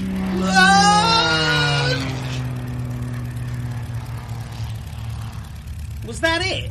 A left turn? Well, it's less impressive when you say it that loud. Oh no! I've been shot! This is it for me, mes amis. It is getting very dark, and I seem to be leaking red wine. That's not wine. I know. we had some good times, yes. I mean, we've only just met, and we've been shot at, and we had to do a podcast, so no. Don't be so insensitive. He's dying. Give him sucker. I'm not doing that. Comfort, you idiot. Give him comfort. you insensitive buffoon. Now wait a minute. I'm not any kind of primate. It's growing dark. Goodbye, Papa. It's hard to die when all the birds are seen in the sky. He's gone. That's so sad. Sad! Sad! We're at 15,000 feet in a shot up aircraft and our pilot's dead. It's a little more pressing than sad. Uh, can you fly a plane? Well, now that you mention it, Yeah? have you ever heard me say, Simon, I'm just off to the aerodrome to fly around in my plane? Well, no. I just thought I'd ask. Well, don't. Look, how hard could it be? If a Frenchman can fly a plane, I'm sure a good British chap can. We're full of pith and vinegar. We can master it. Full of what? You heard. Look, if I pull on this, we should go up. Doubtful. That's the handbrake. Right, right. Just checking we're paying attention. Then it must be this one. We'll have to pull it up really slowly and carefully. This plane is pretty badly shot up. If we pull up too fast, the wings might rip to shreds. At least the engine is still running. Bugger. You had to say that, didn't you? Told me. Get lost! We found our bodies in the twisted wreckage of this plane. I don't want to find mine holding yours. I'd like to go out with some dignity. We're losing altitude.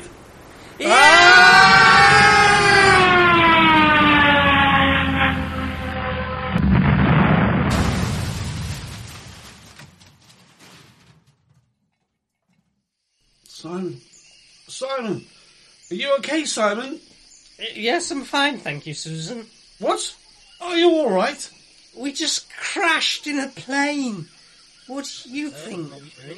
Hey, uh, do you hear voices? Maybe it's a rescue party. Maybe, but but how would they know where to find us? Ah, gentlemen, there you are. There we are. Yes, we have been looking for you. Victor wants to see you. Did you shoot down our plane? It was not your plane. It belonged to a Belgian pilot named Christophe. I think you'll find it was a Frenchman named Jacques. I'm afraid not. On your feet, please. It does not pay to keep Victor waiting. Victor? Who the hell's Victor? Put them on the truck.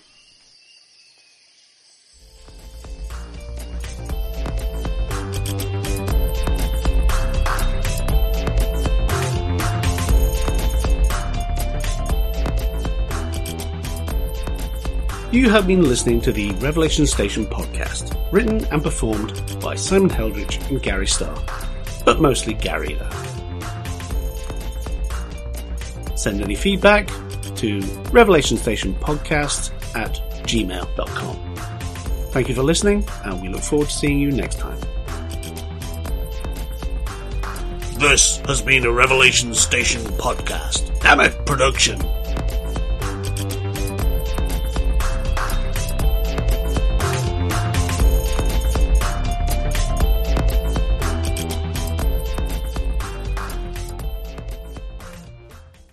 Have you have you crashed? I'm buffering. Buffering. I'm buffering. yeah. Yeah, I've not nothing else to say about that, to be honest. Okay.